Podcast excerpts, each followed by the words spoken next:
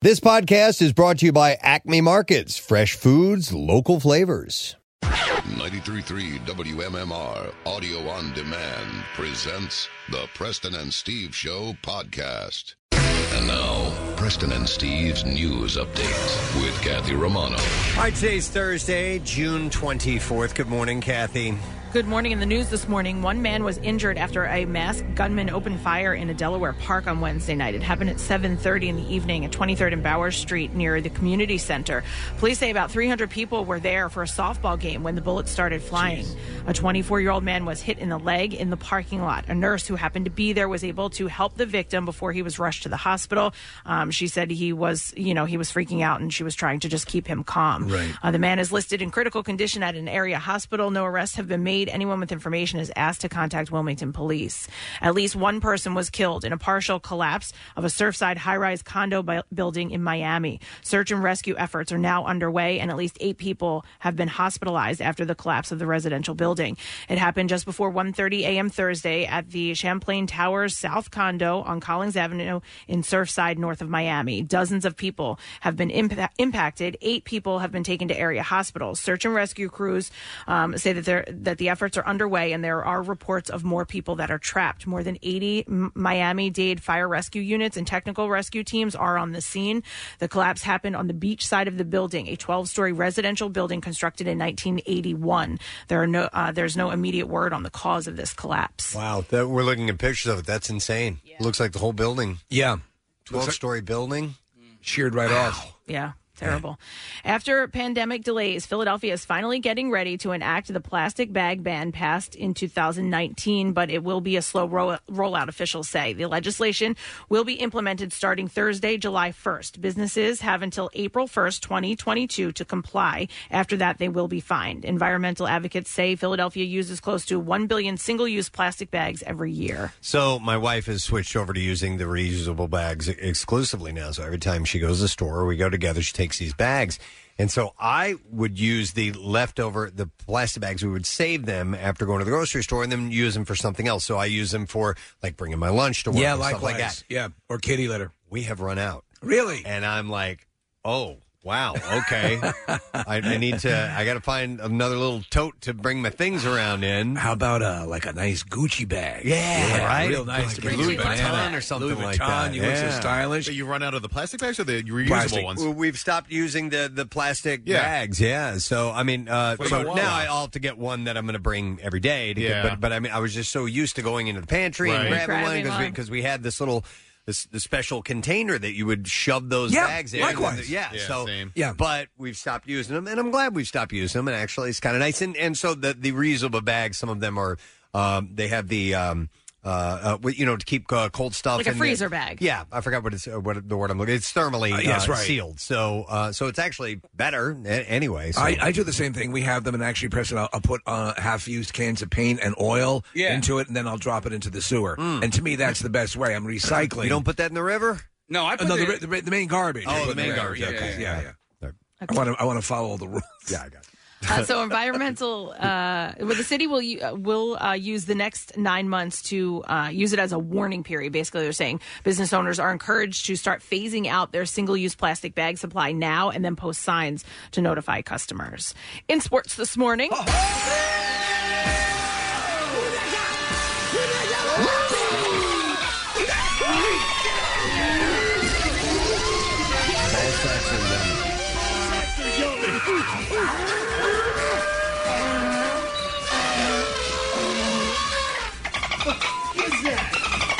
Starlin Castro hit a go-ahead two-run single off closer Hector Neris in the ninth inning, and the Washington Nationals rallied three times to beat the Phils, thirteen to twelve, yesterday afternoon at the ballpark. is this? It was the first game in Major League history that featured a grand slam and a three-run home run for each team. What Phil- the f- is Wow. this? Yeah, it's crazy. Ugly. so ugly. The Phils are off today before opening up a weekend series in New York against the Mets tomorrow afternoon. Last night in the NBA, the Atlanta Hawks be- beat the Milwaukee Bucks 116 to 113 in game one of the Eastern Conference Finals. Trey Young scored 48 points, and Clint Capella converted a go ahead put back with 29.8 seconds left. Game two is tomorrow night in Milwaukee. In the NHL, Anthony Beauvillier scored a minute eight into overtime as the New York Islanders rallied to beat the Tampa Bay Lightning 3 2 to force a deciding game seven in their Stanley Cup semifinals. And in soccer, Jamiro Montero scored, and Andre, uh, Andre Blake made two saves for the sixth shutout of the season as the Union beat the Columbus Crew 1 Yeah. 0 to extend their unbeaten streak to seven matches. Montero had the only shot on goal in the 24th minute, but it was enough for the Union to move to five wins and two ties since May 8th. And that's what I have for you this morning. Excellent. All right. Uh, thank you very much, Kathy. We welcome you for yet another day. We're going to share together, getting you into work or wherever you may be headed to as quickly and as efficiently as possible. We do have some things on the program as far as guests go. Uh, we're going to have WWE wrestler Drew Gulak in. Yes. And, and uh, for one reason and one reason only, right? it's to have some of my edible cheese board that I made. He, uh, as they say, thirsted for a picture that you posted on Instagram I like that. Yeah, of yeah, your that's uh, of your cheese board, and now that Yeah. not, he will not stop until he gets it. He's like the Terminator. Well, it turns out he he uh, is, uh, I guess, listened to the President and Steve show, and uh, he wanted to be on the program, and we're like, hell yes! So it, w- it was wild because I had posted this picture of my my edible charcuterie, and I and I made one for today. Nice, nice. Uh, and and I saw this one like on there, and I saw a blue check by the guy's name, and I'm like, what the hell? And I looked up, and he had like over three hundred thousand followers, and. And it turns out I'm like, why would Drew be Yeah. interested in what I have to say. How did he randomly come across this? And it turns out he's uh, a fan of the press. Right. Show. How cool is that? and of course, in the world of the W- WWE, charcuterie is a big thing. Of course Yeah, it is. yeah. Yes. So I have a. I, I just dressed it up, and uh, I. I it's, it's not as good as the last one I Oh, made no. on a personal opinion level. I think. Well, let but me ask you it this was pretty question: good, yeah. uh, Do these routinely? Uh, well, routinely. This is the second one you've made, I guess. Right. Um, should they be heated? Um, ideally, yeah, you would want it to be warm, but Right. I, I'm not. You know, I wasn't going to let it sit out all night, so No. I- it's been in the fridge. But listen, I we we feasted on that thing for like three or four days. All right. because I made it. and It was just me and Rochelle because I Right. just wanted to make it. Uh, and it was way too much for the two of us, so I kept putting it back in the fridge, and I kept going back in and, and picking, Picking, at it. that's so, and, it- and perfect. it's fine. So I'll set it out here in a little bit to let it temper, Yeah. get to room temperature, uh, and we'll have it ready for Mr. Gulak when he gets here, uh, which would be around 8.15, 8.20 or so. Uh, we're also going to have another in-studio guest, and that's musician Don McCloskey. He and Rob McElhenney have been good buddies forever. Yes. And Rob is going to be joining us during that interview as well. Uh, Don is a, is a great musician. Uh, we've actually had him on before. Uh, and he has a song that's going to be appearing in Mythic Quest, the season finale, right, Nick? Yeah, tomorrow night. Okay, so uh, we'll talk to uh, Don and Rob, and we'll just get the latest uh, from Rob as well as that friendly matchup of uh, Wrexham AFC and the Philadelphia Union, who won last night. Yes, they did. Uh, so we'll uh, we'll talk to him and th- both of them around nine. And then uh, speaking of the Phils, which we were in sports, John Brazier is going to be stopping by this morning, and he is the uh, director of fun and games at the Philadelphia. That's a cool position to have. It is. And uh, John's one of our oldest friends. Uh, John was uh, when I first moved to Philadelphia. He's actually one of the first local people I Yeah. hooked up with, and yeah. Uh, so he will be stopping by this morning. We'll see what's going on in his world with the team and everything. All right. And oh, I thought you wanted to say something. No, you know. I love you. Okay. I Well, love no, you, it's man. a, today's John's birthday. Oh, is it? And not only is it his birthday, but it's also the 35th anniversary of his 21st birthday. Oh wow! Well, good for him. Uh, so we'll talk to John and celebrate all that later on this morning. All right. Uh, I also have some giveaways. Casey, let's see. You know what? I can give a couple of the way these went. Now we very rarely do giveaways this early in the morning, but uh, we have a virtual attendance screening of Amazon Studios' new action sci-fi film, The Tomorrow War. That's the Chris Pratt film. Uh, so let's take three callers 215 263 WMMR. Uh, the screening, uh, the advanced screening will be Thursday, July 1st, and the movie opens on Amazon Prime Friday, July 2nd. 215 263 WMMR. Tis the number. Give us a call right now. We'll set you up with that. Let's take a break. Come back in a moment. The entertainment report, the stupid question, more stuff to give away. We'll be back in a sec. Stay put. Get social with Preston and Steve and WMMR. Facebook, Twitter, you know, the usual places. Summer's here and your local Acme is stocked and ready with the freshest meats and produce. It's the perfect time to fire up the grill, take in a game, and discover why summer is better with Acme. Skip the line and shop online at acmemarkets.com. An experienced Acme associate will carefully select your order and bring the groceries right to your car. Place your first online order and get $30 off when you spend $75 or more. Limitations and restrictions apply. Visit acmemarkets.com for details. Back with more of the Preston and Steve Show podcast. So the stupid question prize, fifty dollar Metro Diner gift card, is what we have. This is a very interesting question. There is a small aluminum plaque on the moon that commemorates astronauts and cosmonauts who have died in the line of duty. What is this plaque called? Hmm. Yeah, right. Isn't that interesting? I mm, know a lot about all of the space program and the, the the race to the moon, and I have never heard this. 215 263 WMMR. So there's a small aluminum plaque on the moon commemorates astronauts and cosmonauts who have died in the line of duty. What is that plaque called? 215 263 WMMR. I know there is a Bob's Big Boy statue up there, Preston. yeah, that's right. I saw that in a movie one time. All right, so birthdays today, uh, Thursday, June 24th. A few musical birthdays to share. We'll start with uh, Jeff Beck. Love him. One of the all time greatest guitarists. In fact, uh, Freeway Jam. Is that what you're playing, Yeah, Case? yeah. So this is in MMR's Essential 200. It's uh, this instrumental piece. It's really cool. Jeff Beck, when he got away from uh, Yardbirds and so on and, and started to head down this kind of jazzy rock path. And he loves this. He found Yeah. what he was meant to do. Absolutely. And- and he fell in love with this kind of style of music and he really is fantastic. And the musicians he surrounds himself with are amazing. I have to say, I do love jazz and fusion jazz guitars and guitarists, or at least you know th- that whole genre. There's a guy I love named uh, Lee Ritenour and a few others who are just i- incredible at it. Uh, he played uh, with uh, Rod Stewart for uh, several uh, projects and uh, just a great musician. So happy 77th birthday to Mr. Jeff Beck. Love this song. All right, also, one of the greats, Mick Fleetwood. Ah. Turns 74 years old So today. best known for uh, Running Man and then Fleetwood Mac. right? Yes, yeah, I think so. Yeah, that In that order? Right. That turn in Running Man was pretty amazing. What's your favorite Fleetwood Mac song? Uh, man, you know what? It's That's hard to too say. Um, I mean, we were talking about the chain the other day, which is on our Essential 200 as well.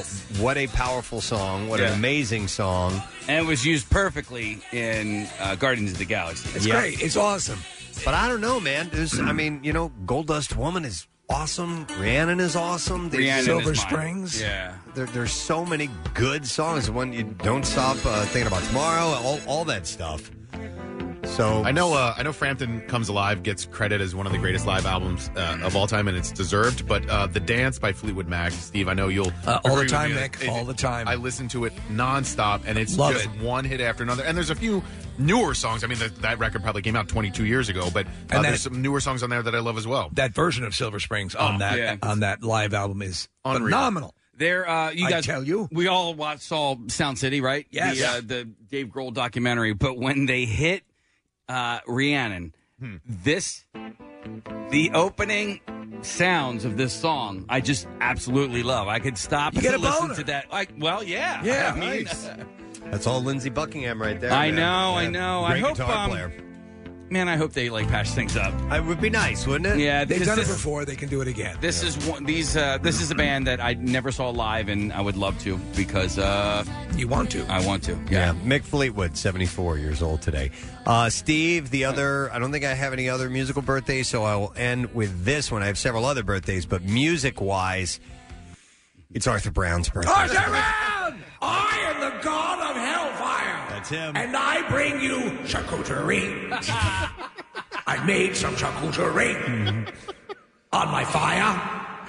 That's right. It's not playing. What? It's Why is moderate it and not playing. playing? Casey normally would go Our into equipment the, really stinks.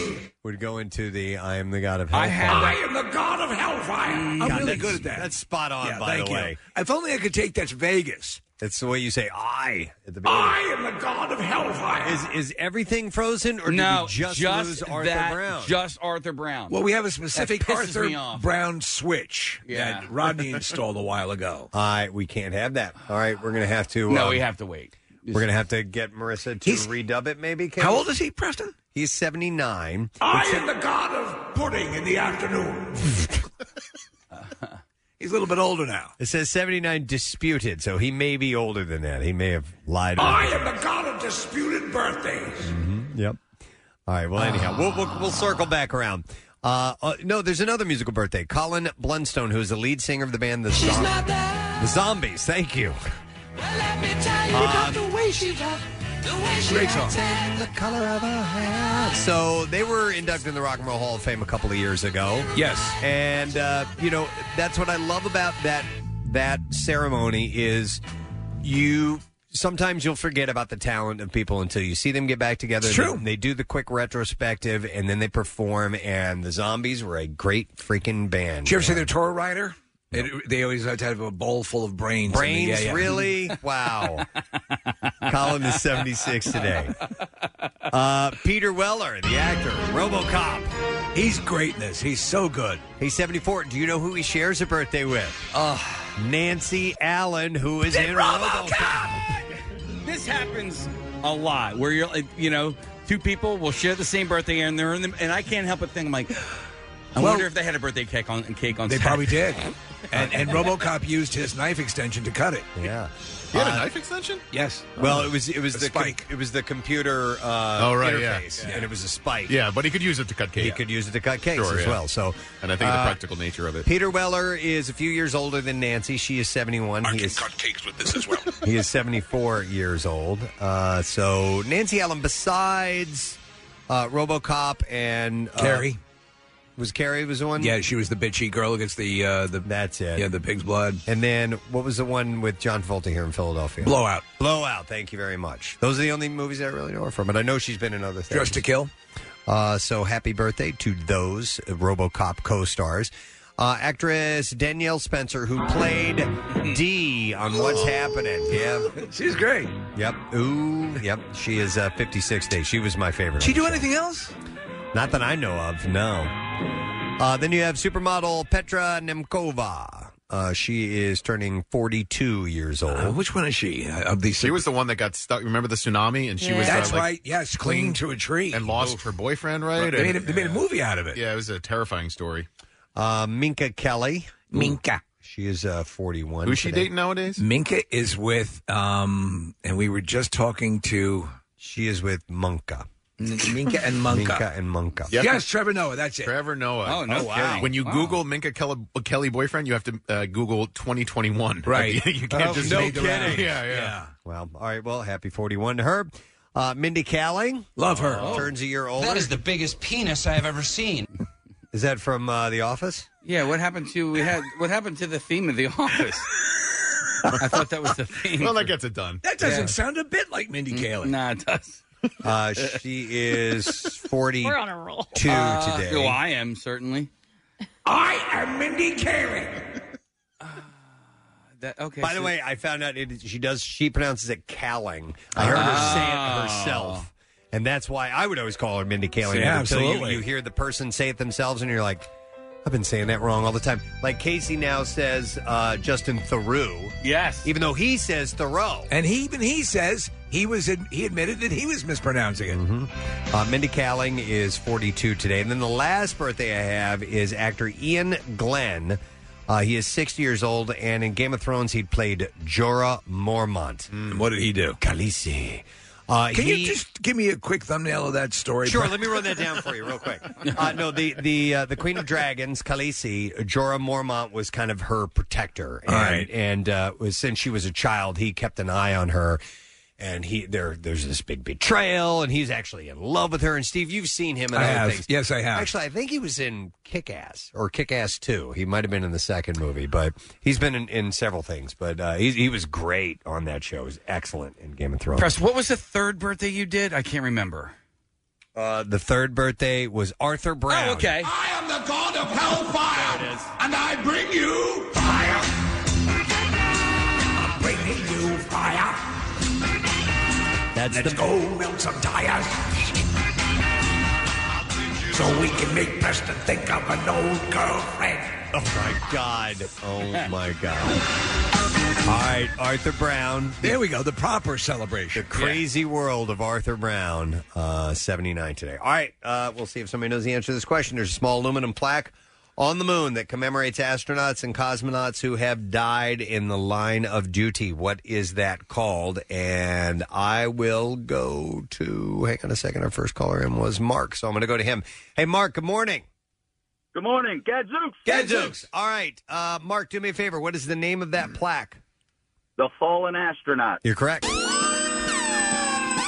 got it. Hang on. We shall gather your information, sir, and give you a $50 Metro Diner gift card. Satisfy your burger cravings. Metro Diner's new offerings, including the breakfast burger topped with an egg, hash browns, and bacon. This mouth-watering burger is perfect for when you want breakfast, lunch, and dinner all at once. And you can order it at metrodiner.com or seated at your local diner. Did you know there's a bronze plaque on the moon as well that just says one word roasted? No. Yeah. Roasted. and there's and so they should have that.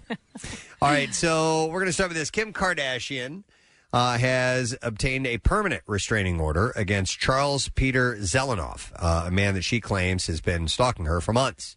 Uh, TMZ reports that the court ordered Zelenoff uh, Zelenoff to keep his distance for three years during a hearing on Wednesday. So Oh, okay, so when they say permanent, Yeah, that's and what then I it's was three curious years. about. I was wondering if permanent meant until the day he leaves this earth. Yeah, three years does to me does not seem permanent. No, exactly. So it seems more like three years. I was curious about the term as well, Steve. So I don't know what the point is of adding the three years in there. So uh, the Skims founder was granted a temporary restraining order earlier this month after the man sent an engagement ring and contraceptive pill Plan B to her home. And it's not the first time he's made contact with her. According to court papers, he had previously made attempts to enter the gated community where she lives. Uh, she, Kim, had previously stated that she was fearful of Zelenoff uh, because he has a criminal background as well. So she got yeah, this I mean, restraining order and yep. like three quarters of the family is dealing with stalkers of some sort. Yeah, exactly. Hey, did you hear about this? Harrison Ford uh, sustained a shoulder injury on the Yeah. set of Indiana Jones 5. Um, that has required him to take a hiatus from filming while treatment is evaluated. Did you hear how he got it? Mm-mm. He's putting his hat on. He's getting older, man. Ah! In the meantime, director James Mangold will continue to shoot without Harrison. Can we just keep it off? Uh, the, the extent of Ford's injury is unknown, though it's hardly the first time that he's hurt himself while making a movie. Harrison, could you could you whip a little harder? In the past, Ford suffered a serious back injury on Indiana Jones and the Temple of Doom, and endured leg trauma on Star Wars: The Force Awakens. Well, remember this is the same guy who uh, crashed a plane into a golf course and was and, and survived. You know. Yep, he's pretty durable. Indiana Jones 5 began production earlier this month in the UK. Plot details for the sequel haven't been announced yet. I'd be curious to see if they go more hardline, you know, otherworldly and uh, that whole element, or if they reel it in a bit. Yep, yep. And uh, the 78 year old, of course, is reprising his iconic role as the fedora wearing, swashbuckling archaeologist. By the way, they always say fedora wearing. That hat he wears is not a fedora. Yeah. It's a, it's a, di- I've forgotten the name of it, but a fedora is definitely a different style of hat. Uh, his is a little bit bigger. It's a little floppier on the um, on the brim, and it's a little bit larger on the top. Uh, at least that's what I had read somewhere. Uh, so Phoebe Waller Bridge and Mads Mikkelsen will co-star. Does it say it is a fedora, Nick? Let me say. Uh, well, they say, uh, but I, I think you're right. I've heard that as well. Yeah, it's a not different a fedora. Why did it have to be a fedora? Fedoras, Easter bonnets. I hate Easter bonnets. Like a Stetson. Uh, see if you can find out uh, the Indiana Yarmulkes. I mean, does anybody but Indiana Jones look good in that hat? Yes, Kathy. I don't wear hats. I know, but I would just imagine. Um, th- th- as far as these go, yeah, there there've been a few in throughout movies, but nobody is more. No, I'm not talking associated- movies. I'm talking real life. Oh, okay. Uh, maybe I'm wrong here. It says it's a wide-brimmed sable fedora. All right, so um, I'm off there. We'll move on to something else. Don't here. Look over there. Yeah, yeah. Hey, look, Drake Bell's pleaded guilty Yeah, to felony what? attempted child endangerment. So- that'll, that'll distract This you. story, Preston, and I, I've read multiple versions of this story. I still can't determine exactly what was done. Do, do you have any insight into that? Not really. I mean, so according to the uh, Cuyahoga County Prosecutor's Office, 34 year old former star of Drake and Josh engaged in an inappropriate online relationship with an underage girl that at times was sexual in nature. So I guess they were um, sending messages back Yeah. and forth, and it got uh, it got uh, provocative. So uh, the classification of, I, I guess, endangering. That's they use the word Maybe. endangering, and I wonder how that pertains to it, or is that just the default explanation? No, I don't know. Uh, misdemeanor charge of uh, disseminating matter harmful to juvenile, juveniles as well. So prosecutors say the girl, who was then 15, also attended Bell's 2017 concert in Cleveland. Uh, he entered the guilty plea via Zoom on Wednesday, and his sentencing is scheduled for July 12th, where he faces up to two years in prison. I, I don't know if he'll Boy, get yeah. that, but he does face that. But in happier Drake and Josh news, did you guys see that uh, Josh? It's Josh Peck, right? Josh Peck, you talk about Turner and Hooch. Turner and Hooch. Yeah, they're doing. A, he's doing the TV series. He's playing the uh, Tom Hanks. No. role, not the dog role. I believe he's playing Tom Hanks' son. Is he? I, it seems like. there you go. What, the, what, from what I gathered from the trailer that I watched, and I watched the whole thing, uh, is that this hooch in this movie uh, was Tom Hanks's dog, and apparently Tom Hanks's character thought it, it was it. It was almost like a reincarnation of the other All hooch. right. Okay. Something along those lines. So I wonder if that's you know if I everything I gathered is correct. I wonder if Tom Hanks actually You were a makes big a- fan. an appearance in this. I bet you're hoping they kill the dog in this movie That's too. bull right, crap, Case? right? Yeah. Man, that's why K9 is a superior cop You know dog what movie. You should see is Turner and Cooch, which is the adult version. and honestly, that vagina stays alive at the end of the movie. Well, a happy ending. Yeah, He yeah. tried to Like, murder and- it. and there's a happy ending It, in it it still slobbers a lot, though. Preston. sure. There's a scene where the vagina's hanging out the window. All that schmegma Yeah. flying everywhere. Yeah, yeah. I'm sure. I think that. All right. Uh, hey, uh, Stephen DeMel, the actor from Arrow. Yes. Uh, is setting the record straight about why he was removed from a Delta flight on Monday. TMZ reported that the former Arrow star was forcibly removed from the plane after allegedly screaming at his wife, Cassandra Jean. The actor quickly responded on Twitter, writing, My wife and I got into an argument on Monday afternoon on a Delta flight from Austin to LA. I was asked to lower my voice, and I did. Approximately 10 minutes later, I was asked to leave the flight, and I did so immediately. I was not forcibly removed. He continued saying, I rebooked myself on a Southwest flight two hours later and traveled home without any further issue. I let my emotions get the better of me. End of story. Must be a slow news cycle. So I uh, was thinking about this, and I think I might have some insight into what happened here. He he suffers from panic attacks, like debilitating panic attacks, and flying is one of the things that apparently is wow, no kidding. nightmarish for him. So my guess is he got liquored up a bit and got cantankerous, and they and you know and and got you know verbal, and they pulled him off the flight. That's you know that to me seems like a likely thing because I was listening to a podcast. I forget who he was talking to, but he was describing how it just lays him out the panic attacks. Yeah, but he got in a fight with his wife. Yeah, like a verbal, like So- maybe you know. Wife. it's my wife. Um, yeah. So I don't know, man. You got to be to throw you off a flight. You got to be. I don't know.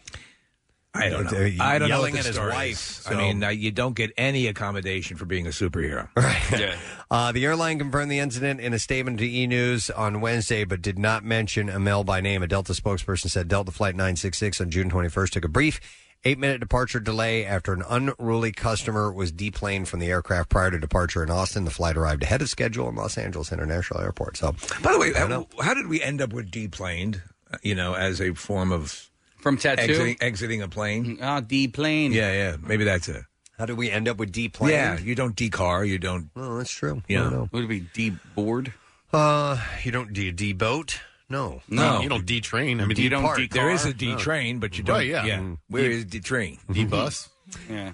Uh, Britney Spears is expected to make a rare statement to the court, or she was yesterday in her years long com- com- uh, conservatorship case. I haven't heard any details on how it went, but what's that, Kath? She did. She she made the statement. It was over like uh, Zoom or phone or something like that, and and she spoke, and then her dad's attorney spoke, and the judge did not make a decision yet. But she basically said that it's holding her back in life, having to you know have her father be in control of everything. Did you watch the the series, President? The little uh, limited series on on uh, the Britney thing. Uh, it was really interesting. We talked about it before, and the, the whole concept of the conservatorship. But in the dur- apparently during the court proceedings, she brought up that that she's basically required to uh, to keep using contraception. Oh yeah, she, so she wants Yeah. to get married And and have, have a a baby kid, and have yeah. a baby. That's the whole thing. And um, yeah, basically under this conservatorship, she has to continue to take birth control. But my but I'm thinking like, well, what just just don't do it then? If Well, you, like, that- what- right. how are they controlling that? So what does this statement mean? I have an IUD in my body. Um, Oh. yeah. Well, here I, I Marissa just brought the story to me, so I can tell you what she said in the court. Uh, she presented her side of the the uh, last 13 years of her life, uh, which have been controlled by the Jamie Spears led conservatorship. Uh, she noted that any claims that she has dementia are false. Uh, noting that she has been the one to teach her dancers the choreography for her shows. Uh, Spears also pointed out the medication that she has been given over the last eight years, including lithium, which she called a strong drug. Uh, she compared herself to a sex trafficking victim while describing her life, where she's forced to work every day. Uh, she said, The people who did this to me should not be able to get away and walk away so easily. And there, there is a point made in this series uh, that some of the people who are overseeing this conservatorship actually benefit financially. Oh yeah, he gets money. Gets money. He they gets get money, money each month. So, from it. so, um, and, and in a way, Preston, th- to me, I think the most compelling argument with this whole thing is they kind of put it in context. There are people who are not under a conservatorship who go around and do dumb things and are, you know, they're they're. Think of all the rock stars. Think of Tommy Lee uh, during the height of all the Motley Crue stuff. Y- uh, You know, all the crazy stuff that was going on. Mm-hmm. W- was that any more, you know, more I or didn't less? think- of a she pre- didn't seem that out of control Right, to me. so- so- she just so shaved let- her head. Yeah, whatever, she man. had a- she had no, a but she had breakdown. a whole period where she where there was a breakdown. And Right. listen, I, I don't. But I we mean, don't- that's years ago. I know, but the, we don't know the whole story behind this. I mean, there are so many people. I have a friend right now who, who's going through some some mental issues, and when Right. she is not on her medication, she is bat as crazy, Right. And so much so where people are worried about her life. Okay. So. If, if keeping Brittany on medication is going to save her life, if that's really what they're doing, then there I don't find I- that there's no, anything wrong no. with that. Well, It's then- odd that your dad would control your life this you know at this age, but you know what? If if it's going to save her life, then Would there be doctors that would step up and Yes. say, you need to But the keep dad this is person me- on medication? Yeah, but the dad is making these decisions, so maybe the doctors are saying Did that. you see the movie I Care a Lot yet, Kathy? Because when I when Oh, I hear yeah, about this I stuff, this did. I it thought that gives- was a terrible movie. okay. It was a good movie, and The one on uh, Netflix. Uh, yeah, where the the conservatorship, where she uh, controls uh, elderly people and their Yeah, yeah, lives. yeah, yeah, yeah. It's a messed up movie, but it's a peek into how someone, if they if they work the uh, the angles, can control Yeah, yeah, someone's yeah, life. yeah. you They know? can. It happens all the time. And so that gives me pause when I see that. And listen, I know that that's a movie, um, and you know it's scripted and works and works out perfectly for those the two hours Yeah. that you're watching on TV. But it's based in some sort of reality, and so that gives me Yeah. pause when I hear about stuff like this. And when you're talking about somebody who has millions and millions, dude, money makes other people go crazy too, not just the you know, well, not history, just Brittany. entertainment history is replete with uh, uh, Yeah. history in general. But think, think of the doctors, the doctor who took care of Michael Jackson, the doctor who Elvis. took care of Elvis, the doctor who took care of Brian Wilson. Mm-hmm. See, I'm just thinking the other side of it, though. Think about the, the, the people who have committed suicide, maybe because they weren't on No, medication or listen. receiving help. There, there's, there's a fine line, but at a certain point, I think uh, you know, and this is the big question here: is is she capable of Is she mentally stable A- enough? a- oh, you know, c- can the case be made with that, that is she any more loony than people who are out and are handling all their own affairs and doing far less than she's doing? You know, should she be under this stricter control? Can we can we bring up this uh, IUD thing? Because I'm totally confused by Well, it. yeah. Let me let me finish Okay. this. Okay, so she goes on. She added that she had no idea that she could petition the court to end her conservatorship. She also had been told by her court-appointed lawyer Samuel Ingham III that she should not share details of what had been done to her with the public. Uh, she said, "All I want is to own my money, and for this to end, and for my boyfriend to be able to uff- effing drive me in his car. And honestly, I want to be able to sue my family." Um, uh, she couldn't have autonomy of her own body. She said, having been told that she was not allowed to get married or have another child. And she says an IUD was implanted against her will. She said, I have an IUD in my body right now that won't let me have a baby, and my conservators won't let me go to the doctor to take it out. So, according to this, according to her, Nick, they, they forcibly made her get that. Well, so it, it's again, it's I think it's the dad that's making the medical decision. No, so, I know. so yes, so at the point when she was not doing well, yes, they probably said, "Okay, time to go get that put in," and the doctor can't take it out unless the person who's making the decision says yes. Well, take it that's out. what this whole And thing is that's her bad. predicated on. She's Yeah, yeah. trying to surrender her control back to herself. I think it's just wild that they would force that on her. But I, guess I if, if if he's the conservator and he thinks that she's mentally unstable and that having a child would be a horrible, Right. horrible thing for her, then that's the decision they made. Whether that's right or wrong, well, Mm-hmm. that re- you know, it's up for a court to decide. I guess so. It's crazy. What would Arthur Brown say about all? He'd say that he's still the god of hellfire. I man. am the god of hellfire. Thank you, Arthur Brown, the voice of reason. I'd like- that he's a character witness in court. And what do you do for a living, Mr. Brown? I am the god of hellfire. And how do you make money doing that? I bring you fire. All right, let's see if we can find some other less controversial things to talk about here. How about this? Cara Delevingne revealed on a podcast that she decided not to get a boob job because she didn't want to have to talk about it publicly. Uh, she said, I've gotten close to thinking about it, and luckily at that moment go, well, if I do it, then I don't think I could be honest about it. And then that would be a problem because I just think that young girls or young boys even need to know that some things aren't naturally obtainable. Isn't this funny? Because she's one of the world's uh, most popular models and has a a thriving career. You know, at the, but uh, does it say when she thought about doing this? Was it the beginning?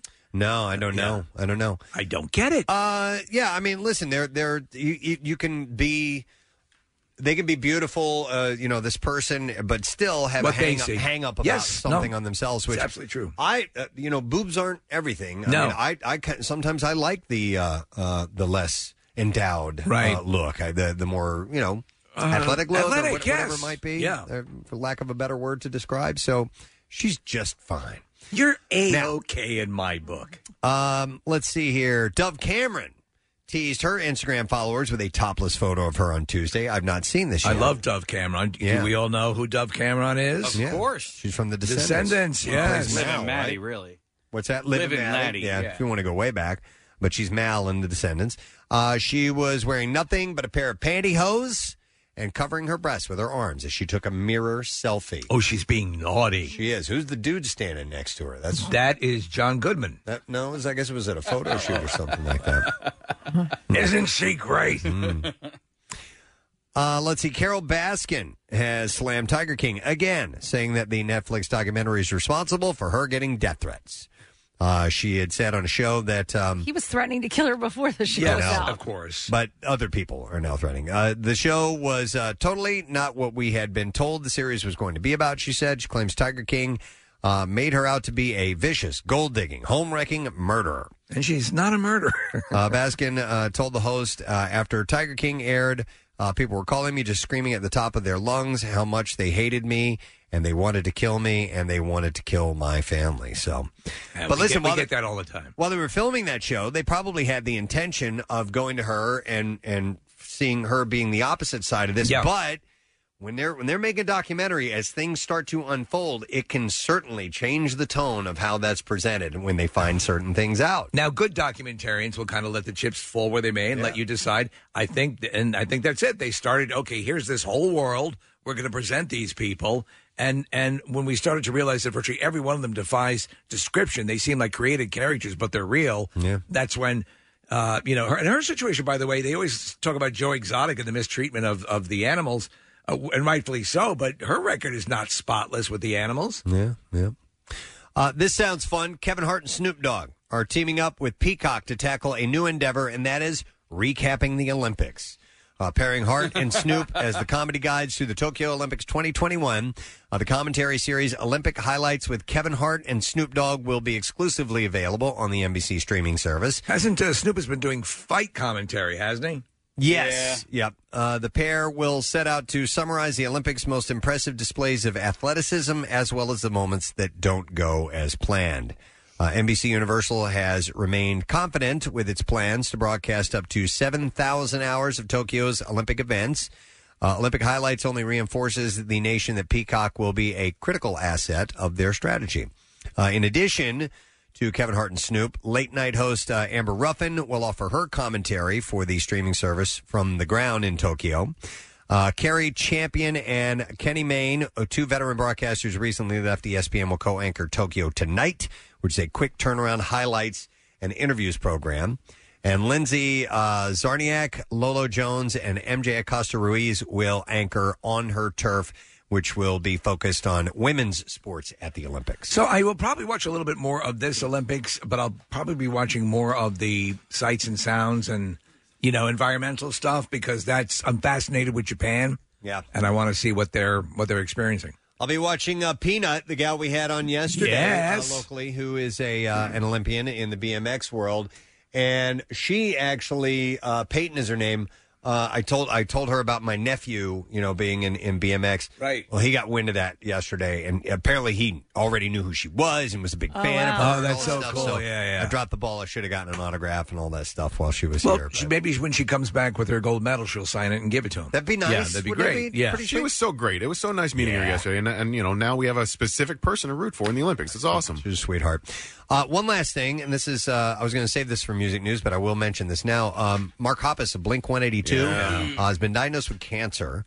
Uh, he made the announcement yesterday across his social media. He wrote, For the past three months, I've been undergoing chemotherapy for cancer. I have cancer. It sucks, and I'm scared. Um, now, he hasn't indicated what type of cancer he has. He hasn't indicated how far along it is either. Uh, he went on to say that he's blessed with incredible doctors, family, and friends.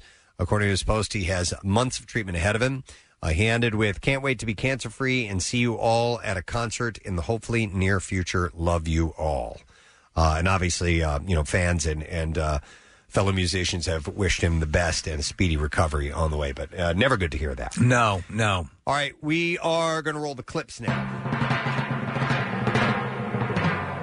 Said to be a modern take on Rosemary's Baby, False Positive tells the story of one couple's troubles with a sinister fertility doctor. Ooh. In this clip, star Iana Glazer talks about the odd timing of becoming a mother during the film's release. Here we go. It's just such a like absurd cosmic joke the way that this is lining up. We talked about other festivals and we, we just there were so many times this was going to come out and the fact that it came out when I'm like not just pregnant but like so visibly pregnant is so funny from God.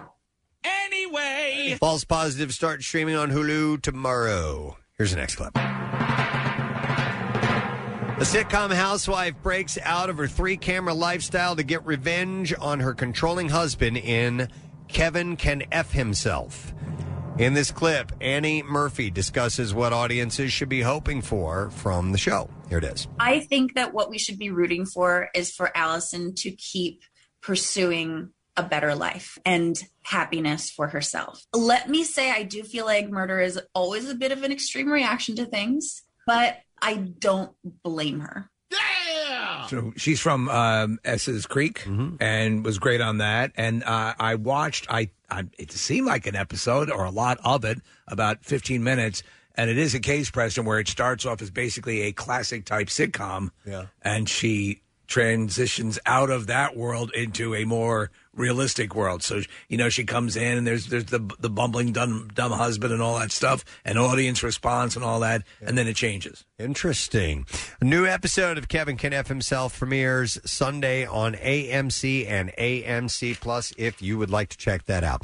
And there is the entertainment report for this Thursday morning. We got a bunch of stuff happening on the program today. WWE wrestler Drew Gulak's going to be here today. Uh, we also have Rob McElhenney joining us. Don McCluskey, local musician. Yes. Great guy. Been on our show before. Is going to be joining us in the studio while Rob will be on Zoom or phone. And some of Don's music. He's got a song that's going to be on the Mythic Quest season finale tomorrow. Great. Uh, so we'll talk to Don and Rob together.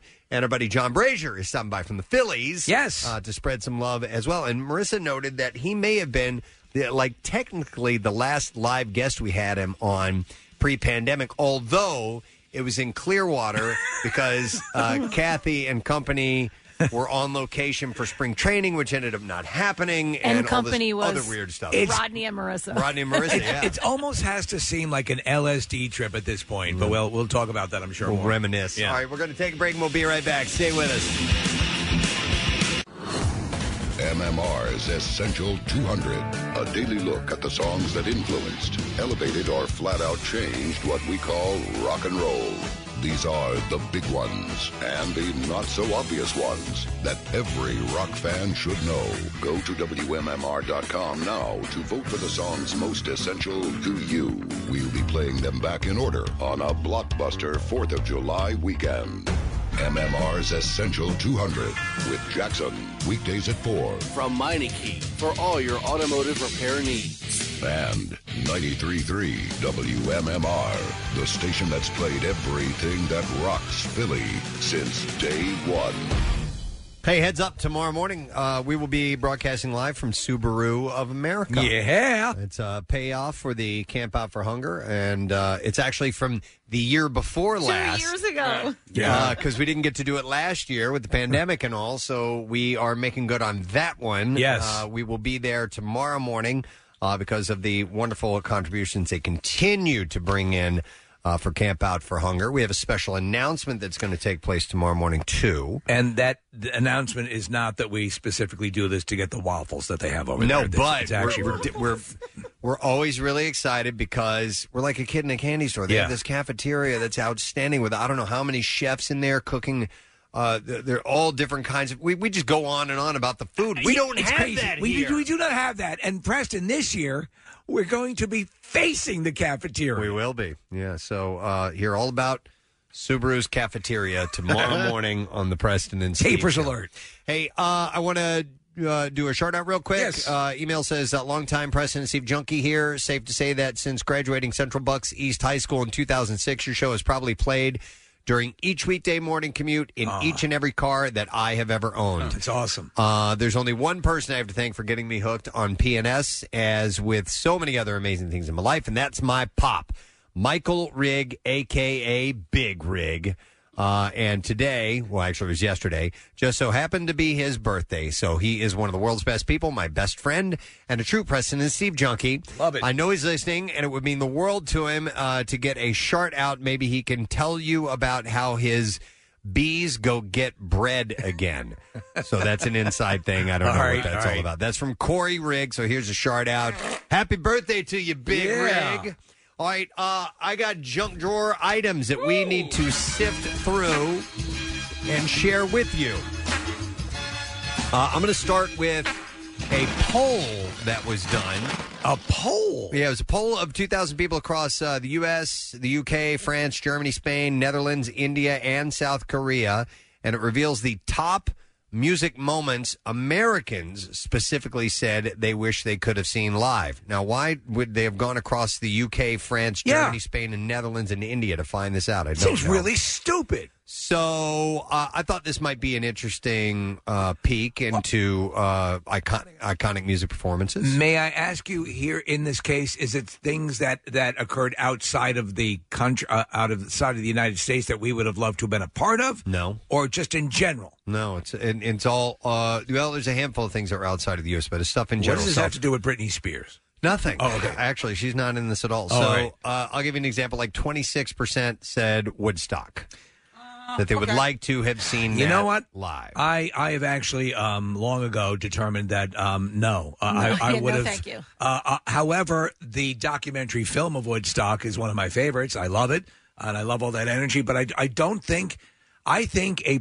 tremendous amount of the actual attendees saw virtually nothing. Remember I- my. da- oh, I'm I've- sorry. I've, I've told the story many times. Yeah. My parents were both there. They uh, were there for two days. They went to school in upstate PA in Lycoming, and it wasn't that hard to get, for them to get to Woodstock, and they left. Yeah. And the reason that they left was it was uncomfortable. Right. Yeah. It was rainy. They had had enough. And listen, they they didn't realize at the time that they were leaving one of the most History? iconic. Yes. But they were Steve in the moment. They were like, nah. all Yeah, right, we- I we've could seen see enough. that. If, if I got there and you're dealing with old, you know, sound systems, mind you, they had a top level one there. Yeah. But at the point when you're dealing with that many, think about the people in the back sixth of the of the audience Right. going, "What? I, what?" Nick, I don't even know if I knew that story. My dad did the same thing. He he went and he actually climbed the fence to leave. He was like, "I'm." so was he there for- climbed the fence to get, to out. He said he, he couldn't get out of there fast enough. He was there for less than a day. I mean, he, he obviously had sex with Janice, and then And then cut that out. was it. He was, Maybe he went He's there for a backstage. booty He call. was bailing. Yeah. he, he, he one and done, and he got like the hell she, out of you know, there. she Janice Joplin turns and said, "I really love you." Oh my god! It's like a truck driver just Yeah. dumped his load. in the I back. gotta go. yep, yep, yep. Uh, so there's a, a four-way tie for the bottom of this uh, this list. It's Woodstock, then the Spice Girls reuniting at the 2012 Summer Olympics. Seriously? Lady Gaga's halftime show at Super Bowl 51. James Brown's performance at the Apollo. So Yes. those all tie for each other. Yeah, I would take James Brown's performance at the Apollo. Uh, wh- what would you take out of those four, Preston? Out of those four, yeah, um, Woodstock.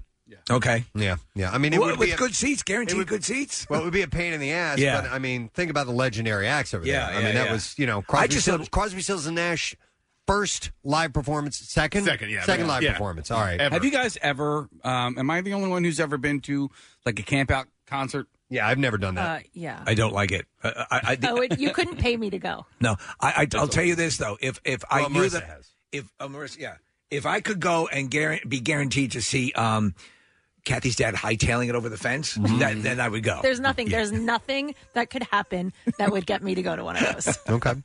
Uh, the next rank up, uh, tied for uh, I guess fourth place, you call it. Um, is Shakira and J Lo's Oh, concert at the Super Bowl? These are so lame. like, okay, I'd Yeah. rather be at the Super Bowl. Like, I don't really care about the halftime show. That was to, to me. That was a great performance, but like I wouldn't put it on a list of. Oh my god, I wish I was there. and it's tied with Prince's halftime show. at There the you Super go. Bowl. So- Yeah. I'd Was that take the- Prince. Was that the rainy one? Uh, in Miami? Yeah, Mhm. yeah, okay. Yep, yep. And is that where he also did uh, the Foo Fighters cover? Yep, he Did did, he? Okay. Uh, Yeah. uh, Best of You. okay. Excuse me, Best of You. I had a bubble in my throat. Uh, then tied for third is Rolling Stones' performance at Hyde Park. Huh. And this is the one. Well, this would be one of them. I, I have another one in mind that I would be uh, a part of, but uh, the Beatles' rooftop concert in London. Well, there you go. The Okay, very that- last yeah. performance. Yeah. That would be incredible. Okay, so you we're- couldn't really see anything, but you know, hearing it would be pretty amazing. Well, yeah, yeah, and we, we tend to say, okay, we're thinking of optimum conditions and everything. If you could be up on the roof and see that, you know, uh, uh, uh, that would be amazing. What Uh, about that's, a um, piece, that's another piece of history? So what about the Beatles at Ed Sullivan? Because uh, that's so iconic. But listening back on it, and maybe this is me being an, an old man, but like there's so much screaming going on. in the audience. Even Like, they hated it. Yeah, you okay, know, did they? after- well, not, not that performance, but eventually they got sick and tired of people. They wanted everybody to shut Yeah, up so right. they could not only they could hear them, they could hear each other if- Yeah. if, Yeah. people would stop screaming. Uh, so uh, second place was Elton John's performance of "Candle in the Wind" at Princess Diana's funeral. Okay, people that wish they could have been there to see that live. And then number one on this list, interesting, Whitney Houston singing the Star Spangled Banner Wow. at Super Bowl twenty five. In, That's all very interesting. I find the list interesting. I, I think so. Of the two, uh, the- uh, if you're going to hold me down to to the two to see uh, to see the legendary James Brown perform live, that would be cool. And What then I about- guess I'd have to say Woodstock as well. Then if something not on this list, Right. the one that I would, I think I would put on there would be the Monterey Pop Festival. Another great one because that's the iconic scene of uh, Jimi Hendrix lighting his guitar on fire. Yeah, yeah. The- and The Who? The, the- mm, I don't think the Who was there. The Who was at Woodstock. I thought the Who was at the Monterey. All right, Yeah, we, we can look yeah, it up, yeah. but uh, I'm not sure. Maybe they were. Yeah, Yeah, yeah. maybe they were. But um, but that was not a big overnight. No. Thing. It was in a you know the, you had seats. Yes. and the whole deal. Mhm. I like seats. and legendary act after legendary act at that p- particular one. I thought They were there on Sunday, uh, Steve. So um, it was Buffalo Springfield, then the Who, then the Grateful Dead, then Jimi Hendrix. That's a good lineup. And then Yeah. Shakira. Yeah, and then Shakira, right? She was But, like- very young. So some of these, uh, especially the Super Bowl halftime, like those are all sung on tracks, right? Like those weren't like Not- 100 percent live. Were I they? also no, think I it- think they were. If I think I, um, even my Whitney guess is Houston, Tom Petty played live. yeah, even Whitney Houston was sung on a track, right? I think though it has I don't more know. of an impact, or at least would be, make more of a list for me. Is if they are deceased. Do you know what I mean? Like Yeah. like Shakira and J Lo. That's a hell of a show if they're dead and performing. No, but you know what I mean. Like I wished, but that because that'll never happen. There's never a Right. chance you'll see them live. Going back to singing your track, Whitney Houston, that was that was a Star Spangled Banner. I mean, know. it was just one song, so yeah, they probably had it pre-recorded, but she wasn't. She was live. No, for she was sure. definitely there. Yeah, so I got one for you guys that I think Preston and Steve, you would both want to be there. Uh, Queen at Wembley. Oh, yeah, yeah. That's actually a good call. Yeah, you know that whole AIDS, uh, um, uh, Live Aid event. All right, that's one to consider too. And they did twice, right? Because they did Live Aid, and then they came back a year later and did a full show at Wembley. uh, Did they? And they released that as a live record. Preston? So, yeah. I didn't think about Live Aid. That'd be Fred Fest at JFK, the uh, Right Said Fred uh, mar- concert. Yeah, let us not forget. Uh, but a, a lot of people listening to us now were at Live Aid here in Yeah. Philadelphia. I think I probably I'd have to look at the lineups of the two. Uh, if the, if the Wembley, I think the Wembley lineup was a little more impressive. It was very very impressive here, obviously. Yes. Uh, but maybe that would have been one to be at. Yeah, Nick, I didn't consider that. No, that is that's amazing. And you're right. Pre- I do remember uh, being immersed watching it on TV. I had it running through my, you know, I'd, I'd done sort of a half-assed hack on my uh, stereo to get to get it through the stereo, Mm-hmm. and uh, I loved it.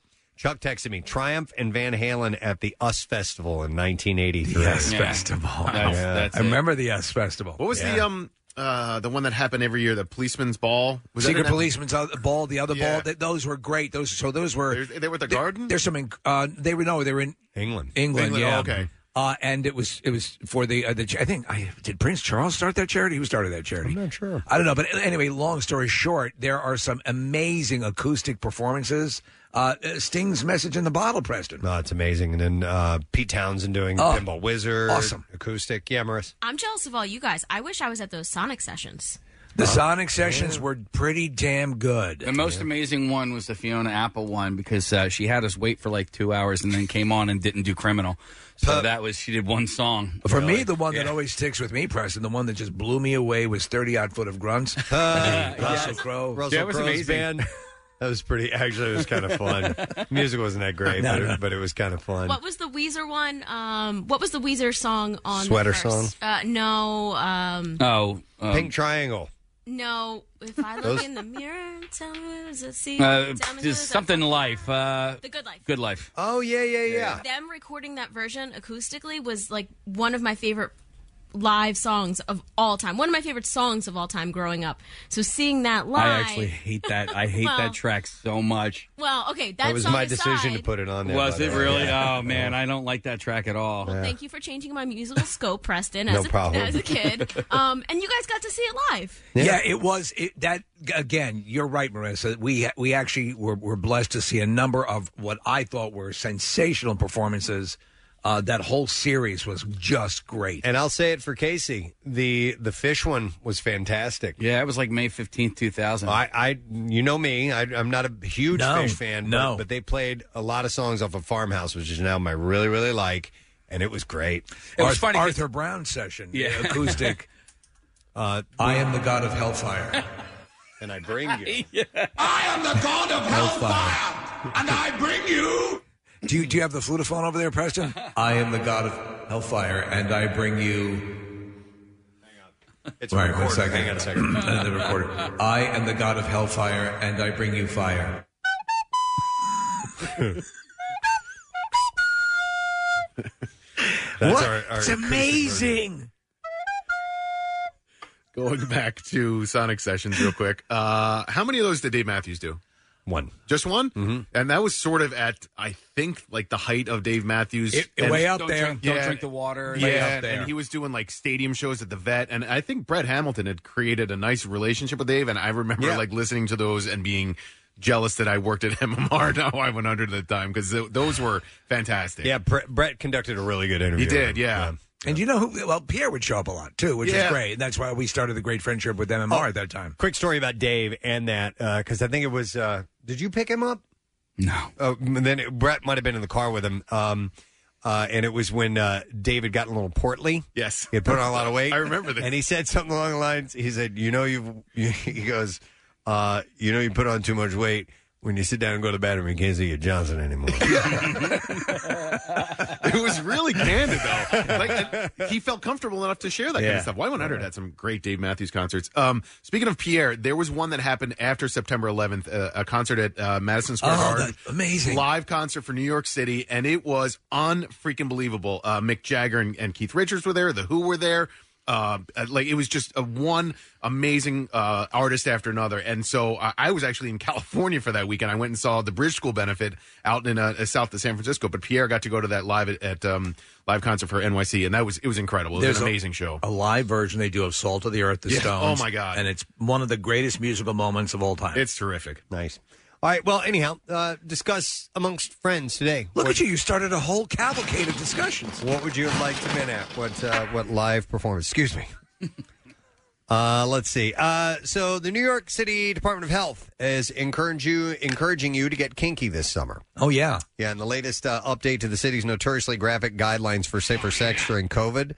Uh, the agency is urging residents to get creative but play safer, especially by getting vaccinated before engaging in what some have dubbed the slutty summer of 2021. Uh, they said, make it kinky. Be creative with sexual positions and physical barriers like walls that allow sexual contact while preventing close face to face contact. They're talking about glory holes. Oh. In that particular one, yeah. An extreme state of arousal. Wow. Okay. Uh, safer Glory. sex. I'm sorry. One more time, Oh, Oh, please. What the hell's that?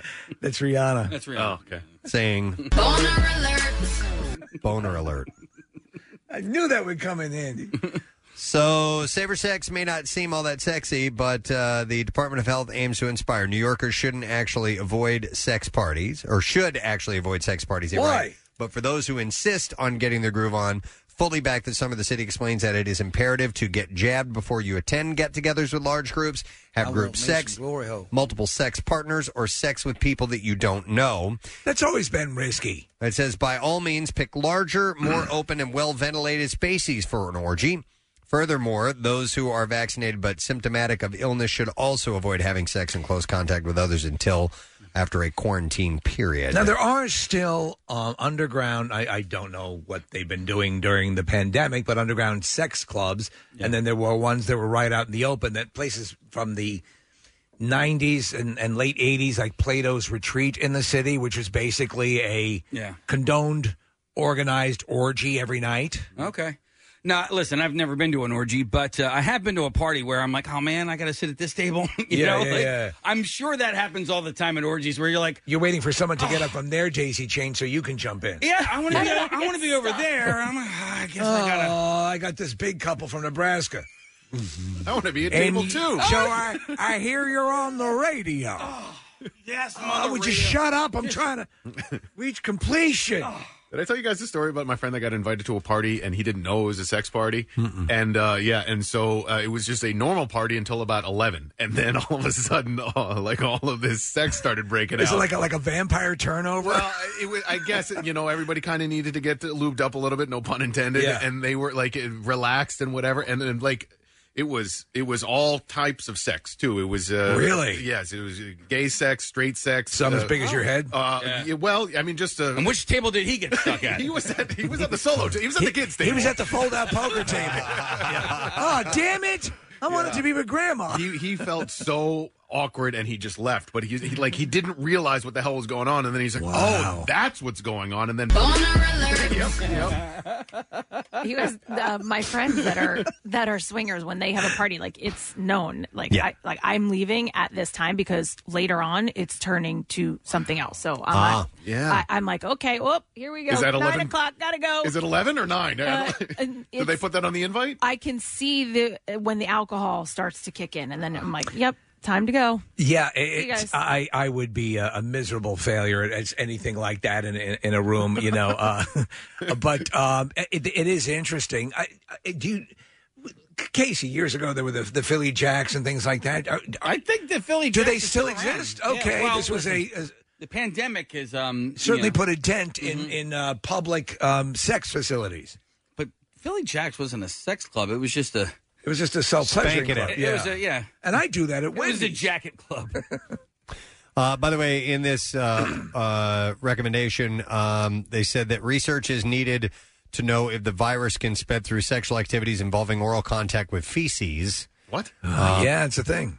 Rimming. Yeah. Oh, I thought you were. Uh, No, no, you were not talking about a eating. buffet. Now, If, uh, Ooh, this looks good. If engaging in oral butt stuff, the city advises using condoms and dental dams to reduce contact with saliva or feces. Ooh, look, turds on Texas toast. Yeah. So anyhow, they want you to get out. That is an interesting thing to bring up. That they're, you know, that they're bringing that that up at- right, you know, just right as we're coming out of everything. Yeah, yeah, yeah. So there are just some uh, some. It was uh, a boner alert. suggestions. That's exactly what it was.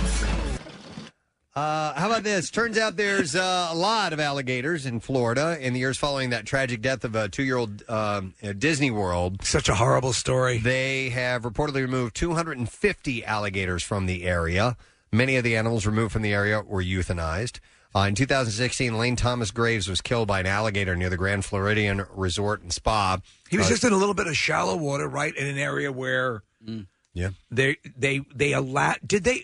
Let me let me remember the story. was Is like that a an itch? And you could okay, if I recall yeah, no, I, so I've been there. It's um, and you can swim. Uh, no, you cannot. You cannot. No, I no, was no, no, no. wondering. Okay. It's, it's like um, yeah, it's like a little lake. It's it's made in the the Disney resort, but Mm-hmm. they but this was my issue with it, with it was they have it set up to look like a beach, Like a so, beach. So there's sand. There's uh, lounge chairs where Yes. parents can sit while the kids play. What what is a child going to do? Of Gonna course, go into the water. walk right over to the water. That was They- my question. There's no swimming signs, um, and it, it's you know like the kids go in up to their knees. Like you know you're not going to let them fully go Mm-hmm. Yeah. in and swim, but it's inviting to a child. It's inviting to a family. Go sit, let your kid play right there. Well, the And- reason why I, uh, Preston, I was wondering what the status was because we talked about people who go to the golf courses down there and then they'll they'll wade into a water Hmm. trap or something, not realizing that that could be a very deadly proposition. Mm-hmm.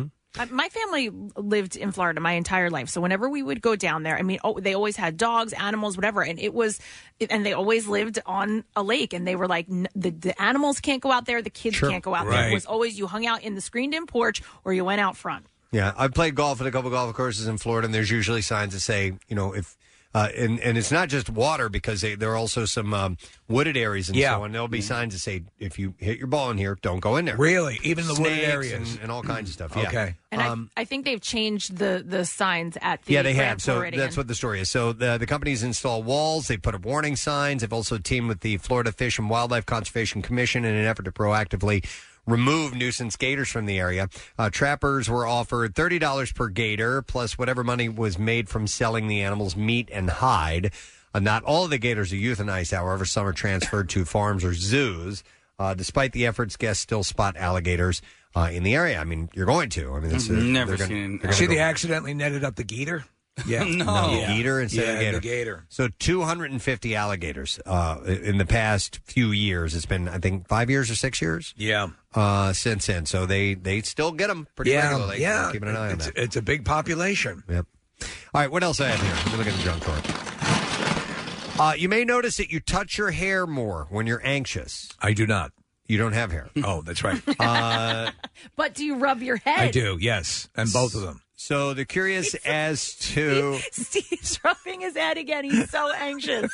If you ever wonder why, a clinical psychologist, Matthew Child, says playing with your hair is a typical nervous tick or sign of anxiety that could speak toward anxiety about appearance or about the way you feel within that situation. He says it can also mean the way you relate to your hair if you consider it a positive or negative physical attribute. Is hair is hair twirling a uh, a nervous? I was gonna say, like, I could see um, women who you know, Right, might yes. have longer hair, but for guys or women who have shorter hair, I noticed that when Preston likes someone, he will twirl his hair to the side and tilt your head. Like, have you ever had charcuterie? I don't even know I'm doing that. Uh, so another clinical psychologist, psy- psychologist says constantly playing with your hair. Uh, it doesn't necessarily mean that you're nervous or anxious. Some people just like the sensation of it. And if you play with your hair when flirting, it could be as, as simple as and straightforward as wanting someone to notice your hair.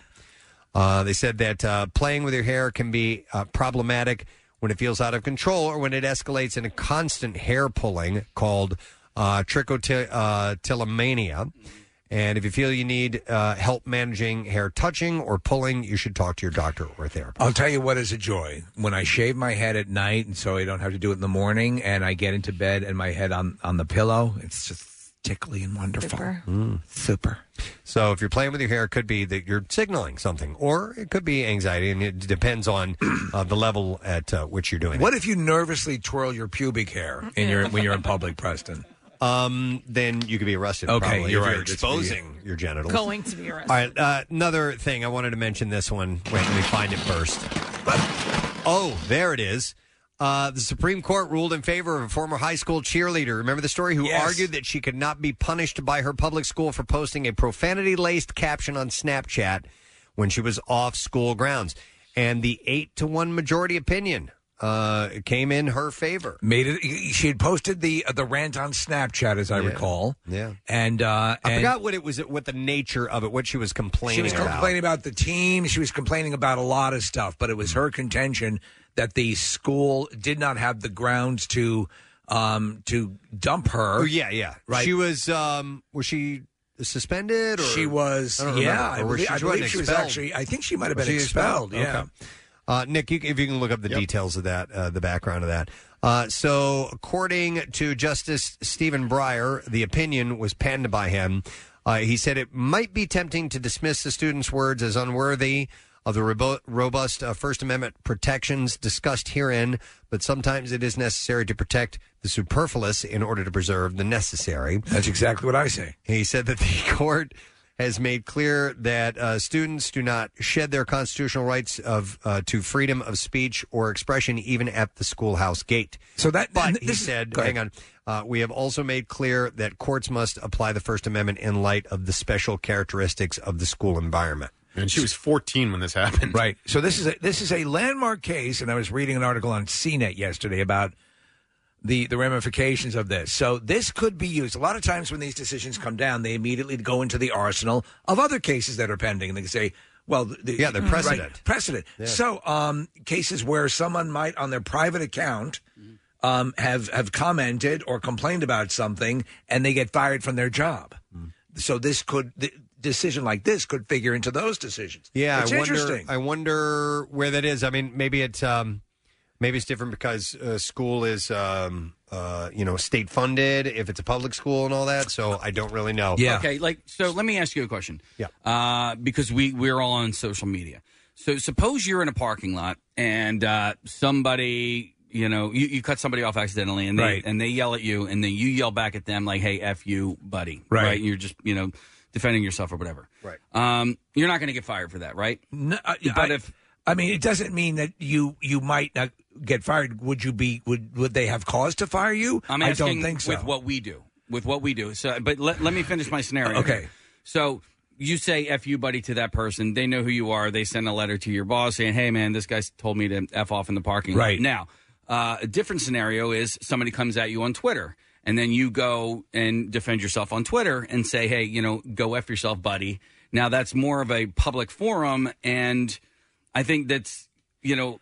you you run the risk more so uh, in that forum of getting yourself into trouble with your employers. You probably do, but but here's the deal: Uh, that, like we we have f- cause for us is like uh, like more extreme violations of like a moralities clause and things like that.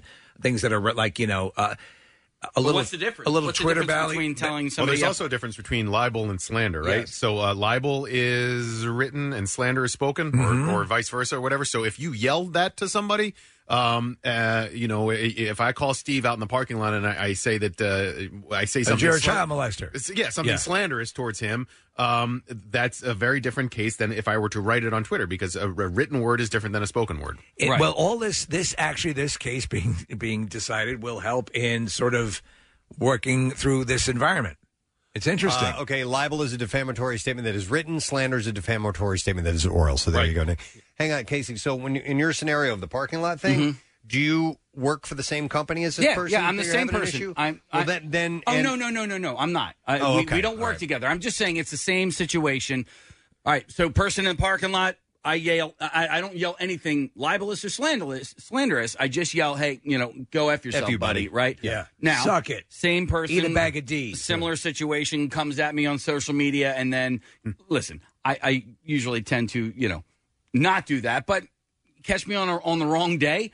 If I reach out and say, "Hey, go f yourself, buddy," I'm not being libelous or slanderous or whatever. I'm just telling them to f off. I, I listen. I, I, don't think know. I, I, I, you can't say it, it wouldn't happen or couldn't happen. Would you have legal grounds to, um, you know, to uh, yeah. Who knows, man? And that's why you argue about it in court, Yeah. Right, Because right. somebody else makes a decision, not us. But you I can mean- call a lawyer, Yeah. and I'll bet you find one who goes, It "Damn doesn't hap- right." yeah, it doesn't happen often, but you know, and they're I usually tend wearing to- a cowboy hat. Yeah. I tend to bite my tongue more so in a setting like that than I would, I think, in a one-on-one personal face-to-face setting. I think because we are we have a little bit of a higher profile with what we do. Mm-hmm. I think you always have to be aware of it. I I'm aware of it all the time. That's why uh, you know I I don't get inflammatory on on social media. You know it it, it Yeah. you, it'll only come around to bite you in the ass. By the way, what she had said on uh, was it on Snapchat? Uh, Yes, Snapchat. She had said F school, F softball, F cheer, F everything. Uh, she was reacting to the fact that as a junior varsity cheerleader, she had failed to get a spot on the varsity squad. I was like Kathy when she couldn't get in select choir. Oh, my God, they went nuts. F this, F that. Uh, when school officials learned of the outburst, she was suspended from the JV team for having violated school rules, but her lawyer sued, alleging the school had violated her freedom of speech. So, Steve, yeah, it was just she was suspended from Just the team, suspended, not even, not All even right. school. Uh, All right, I thought it was. I thought there was a school ramification as You well. Hmm. know, That's a bit much, and It's and so- that's that's when uh, me as her parent would have gone. You didn't need to do. Listen, I know you're upset about not making the team, but making a statement like that is not a good idea. I probably would have reprimanded my own child, yeah, as opposed to call a lawyer and sue. But I don't know. Well, and also the like the schools they s- don't want to be involved with the social media and what kids put on social media, but then when they put that on there, now they're involved. Well, we have an understanding here that we're, we, you know, you you don't go on and uh, on social media. My social media accounts, I don't have. Uh, there's maybe one that mentions the show. Uh, Maybe Instagram says Steve of President Steve, but otherwise they're my own private accounts, and I, you know, I use them, you know, for that. But anything, uh, eh, companies also have to protect themselves if they have someone, you know, uh, you know, w- w- a video of them uh, reciting their manifesto. Uh, you, you have to have the ability to protect yourself from that. I post pictures of my edible charcuterie board. Yes, and look what happens. That's Wrestlers what I do. contact you. Yes, and we get guests. and we for the get guests show. on the show. So you see, you can make it a positive. If you can make it in the charcuterie world, you can make it anywhere. All right, that's all we have time for in the junk drawer. Mm. Uh, and in fact, yes, we Oh, will wait, sorry. Be, be having uh, wrestler Dre, uh, Drew Gulak from uh, the WWE stopping by, and I have made another edible charcuterie board. And uh, he, see, the world makes sense at the end. Uh huh. It does. All right, let's take a break and come back in a second, and we'll get into the bizarre file when we return. We also have our buddy Rob McElhenney, musician Don McCluskey stopping by as well, and a few other things too. Stay put. Love MMR? Buy some gear. Check out the rock shop at WMMR.com. Snazzy. The most hated jeweler in America makes it so easy to get engaged. Meet the beautiful, classy, and brilliant Krista. She's Steven's most loved engagement ring and will dazzle. She takes the stress and guesswork out of finding the perfect ring. A bright white, high quality, round brilliant diamond in a classic solitaire setting. Meet Krista today, starting at under $700. Online at IHateStevensinger.com or at the other corner of 8th and Walnut by appointment only. Free shipping and interest free financing. It's so easy. Steven Singer Jewelers. That's IHateStevensinger.com. The most hated jeweler in America makes it so easy to get engaged. Meet the beautiful, classy, and brilliant Krista. She's Steven's most loved engagement ring and will dazzle. She takes the stress and guesswork out of finding the perfect ring. A bright white, high quality, round brilliant diamond in a classic solitaire setting. Meet Krista today, starting at under $700. Online at IHateStevensinger.com or at the other corner of 8th and Walnut by appointment only. Free shipping and interest free financing. It's so easy. Steven Singer Jewelers. That's IHateStevensinger.com. Back with more of the Preston and Steve Show podcast. All right, let us get into the B file. WMMR presents Preston and Steve's Bizarre, File. Brought to you by Squay Outback. Squay Outback has any and everything that you can imagine to make your deck or any outside space a source of comfort and pride. Route 309 in Hatfield or at decksupplies.com. Let's begin in Tennessee with a North Carolina man who was charged with abuse of a corpse after a woman's body was found in a large storage tote in his car. Now, police were able to catch him because a local woman contacted them after the man had asked her to help him dispose of the body. And the woman told officers she had been talking to Michael Cadigan uh, for five years, but just on social media. And for their first meetup, he had a strange request. He told the woman that he had strangled his girlfriend during an argument over another man, and he wanted help disposing of Hey, the car. great to meet you. I have something I need you to do. my If you have a second, I just strangled my ex and I really need some help burying the body. Would you be able to assist? Uh, Hey, rec- hey, hey, there's a meal in it for you. Records show that the woman arranged a meeting with uh, Cadigan at a marina. When he arrived at the marina, officers were waiting for him. Deputies obtained a search warrant, found the woman's body inside of the tote in the car, right? Yeah. Uh, he was arrested. The body's identified as 19 year old Gianna Rose Delgado. She found him attractive, though, because uh, he's proactive. Uh, Tad- Cadigan has, is being held uh, for murder with uh, no bond. It's just insane. Yeah. Uh, speaking of insane, a massive country music festival in Kentucky this past weekend started off on a rocky footing. Police found meth, marijuana, and an open bottle of alcohol in the very first vehicle that they stopped. Wow. At a checkpoint. We didn't even have to work at all. One of the people in the car had two active warrants out for their arrest. And by the end of the five day bash, which was dubbed the Redneck Rave, one man had been impaled, one woman had been strangled to the point of unconsciousness, and one throat had been slit. Okay, I changed my mind. I would go to that outdoor festival. In all, authorities arrested 14 people and charged four dozen people from five different states. Wow. The event, organized by country rapper Justin Time, took place in Blue Holler Off Road Park and drew a crowd of ten, tens of thousands, doubling the population of the unincorporated town of Ollie, which is so small it doesn't even have a stoplight. Uh, redneck rave promoters bragged that they had sold more than 20,000 tickets. The lengthy get down advertised as the biggest country party you'll ever go to. Boasted a demolition derby, goldfish racing, and a full scale football game, as well as a series of concerts. Of the details of the Redneck Raves incidents are grisly. One person slit a friend's throat and remains at large. A 29 year old man had allegedly strangled a woman until she passed out. Wow. One person lost the better part of a finger. Jeez. Another one was impaled as he drove a side by side over a two to three inch long, uh, two to three inch log that broke through the bottom of his RV. Paramedics left the log inside of him as they airlifted him to the hospital. You know what I'm thinking? We have to broadcast in there next year. Well, by the way, Justin Time, who organized it, wrote on Facebook, "This was the biggest event we've ever done, and as with as many people and random things that popped up unexpectedly, I feel like we all handled it very well." There you go. That's what he says. Mm-hmm. Uh, Spider Man took a break from fighting crime this week to visit Pope Francis at the Vatican. During the Pope's weekly Spider Man's here. Uh, the weekly papal audience on Wednesday, an attendee dressed as Spider Man was spotted in the VIP section of the Vatican's San Damaso courtyard. Is it true that you can do whatever a spider can?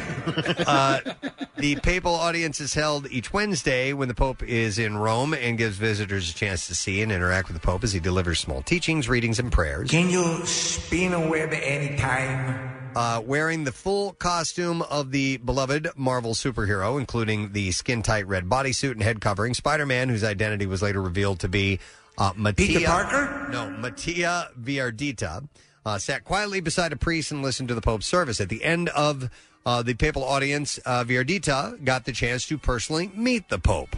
In a photo that appeared to be straight out of a movie, Pope Francis was captured greeting Viadarti, uh, Viadarta and happily shaking his hand. Well, it, this is also part of the introduction of the new comic book ca- character, Preston Spider Pope. Oh, pff, oh my God, that'd be perfect. Uh, during their exchange, uh, Viardi- Viardita also gifted the Pope a Spider-Man mask. Wow. uh, which uh, is seen in the Pope's right hand in an image. Um, by the way, Viardita of Northern Italy was invited to the audience as a VIP guest for his work as dressing up as Spider-Man and visiting sick children in All the right. hospital. So it's not like if you if you dress in a costume, you're going to get bumped into the VIP section. Yeah, actually, last year, uh, Italy's president Sergio Mattarella had presented Viardita with an award for bringing joy to children in the hospital. So he's done a lot of charity work. It's a hilarious shot, though. Him shaking hands with It's Spider Man. great. It's great.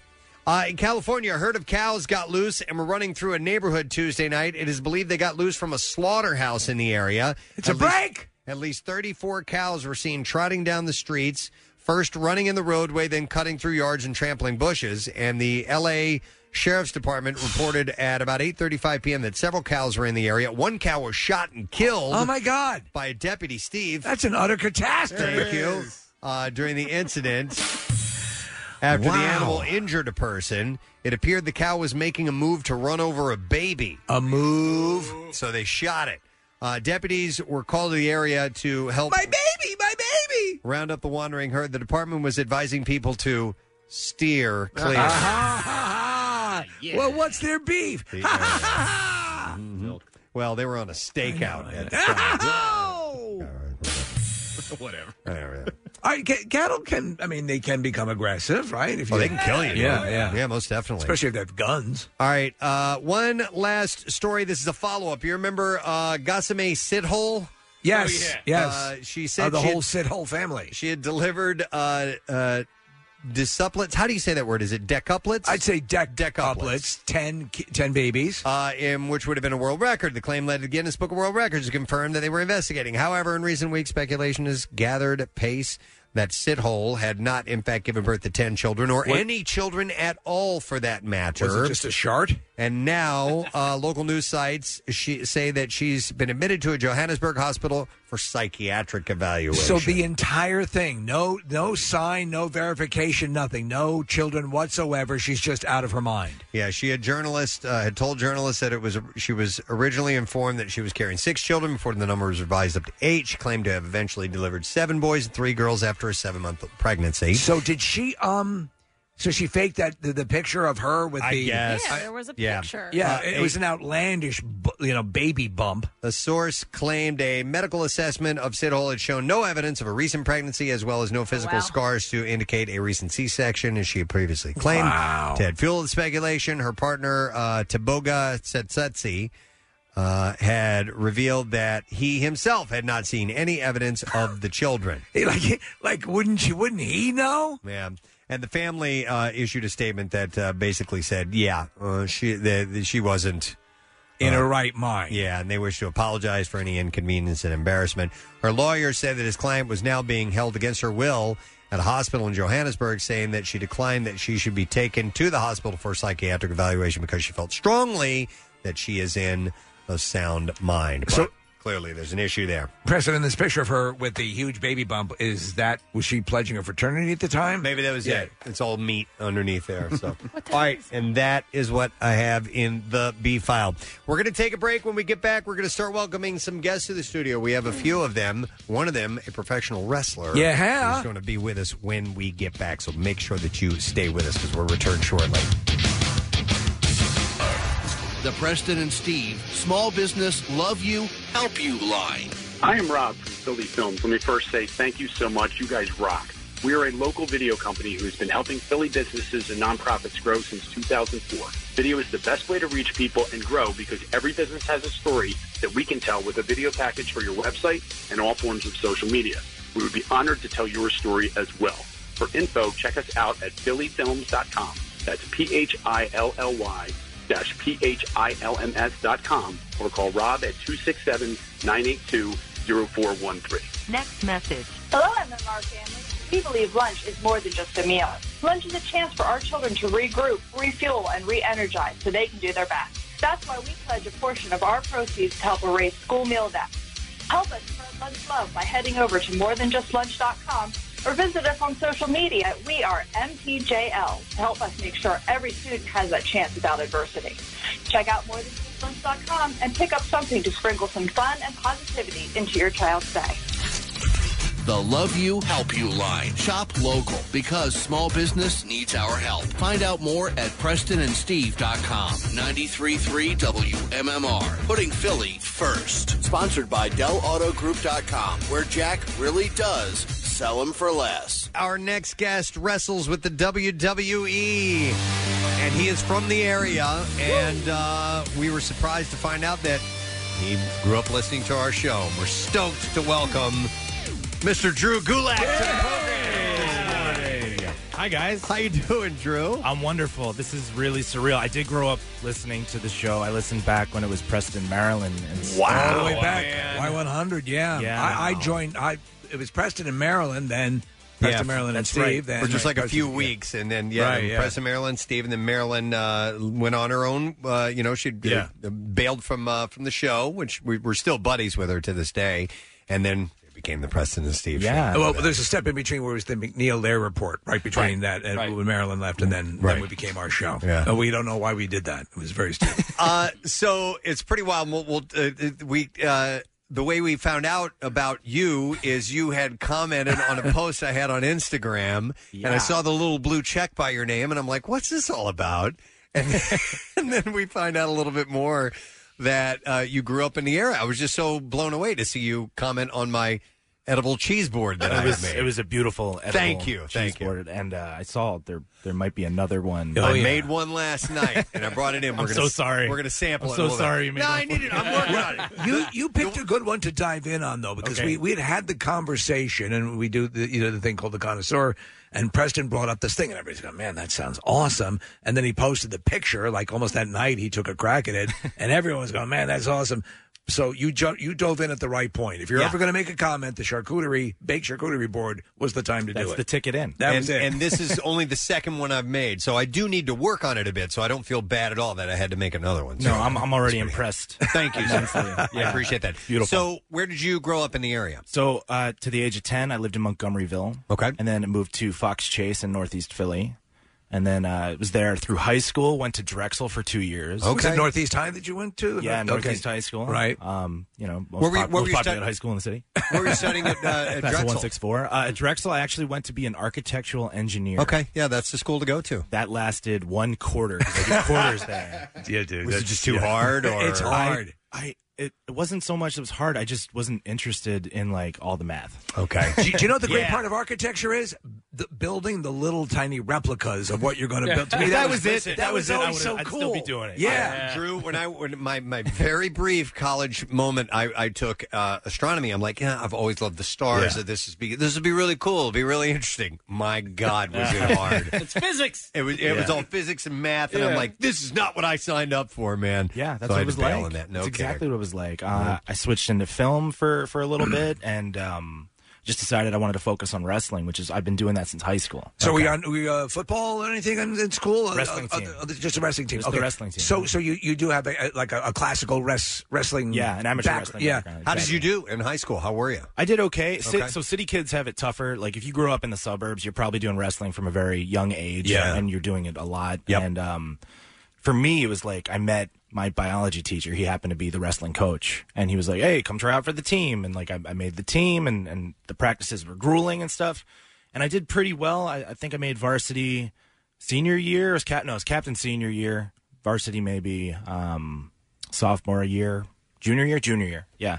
Uh, so I did okay, but it wasn't so, it wasn't like my one focus too. Like I was while I was doing that second year of amateur wrestling, I started training professional wrestling, which was I don't know. I, thinking like thinking back, I love talking about it because I would go from high school and then I would go to high school wrestling practice and then I would get in a car, drive 45 minutes to Deptford at the time and do professional wrestling practice till like 10, 10, 10:30 at night. Then I get home and I got to wake up the next morning. I remember that's commitment. Man, yeah, it was just it was grueling then, but like I loved pro wrestling so much, and like, Yeah. nothing was going to stop me. So going from the, the amateur to uh, to pro, uh, obviously, you know, you have to you, you got to work on the moves. You got to know what you're doing. You have to be uh, proficient in the ring, uh, but you also have to. Is a part of that, uh, you know, being physically large. I mean, you know, making sure that the muscles are big and impressive because that's part of it. Looking at those guys, looking at you guys, you have to go, wow, man. Yeah. You know, so that's a whole other thing outside of, of just the technique of wrestling. It's also, you have to, you got to look really good too. It's true. It's Yeah. true. And like when I started, I I didn't even think about physique. I didn't think about strength training. I had a wonderful strength training teacher in high school, so thankfully I had that. Mm-hmm. I had the amateur background, so I was in shape. I wasn't huge. Right. You know, I was maybe 180 pounds when I started. We've talked about this even in in general, and and wrestling goes through.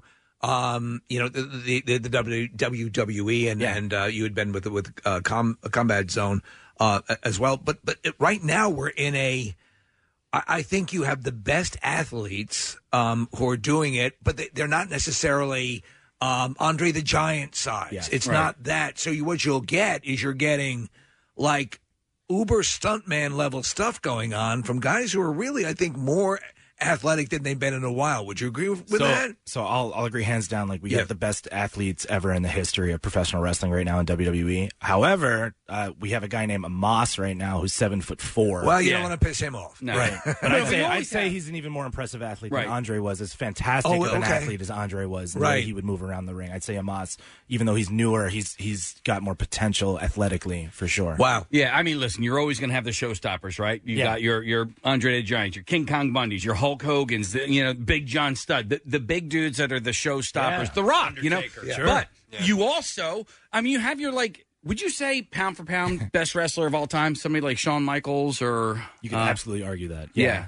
Yeah, totally. And uh, listen, Shawn Michaels is not you know he's not a The twig, showstopper. but but he is also you know like he's just got such uh, amazing athleticism Mm-hmm. that you, you know and and that's what people go to see. Yeah, well, yeah. I mean, listen, I, we've talked about this many times, and, and, and it is not false praise to say that the people that we have who come in are the wrestlers, are the best entertainers, the Mm-hmm. best with the audience.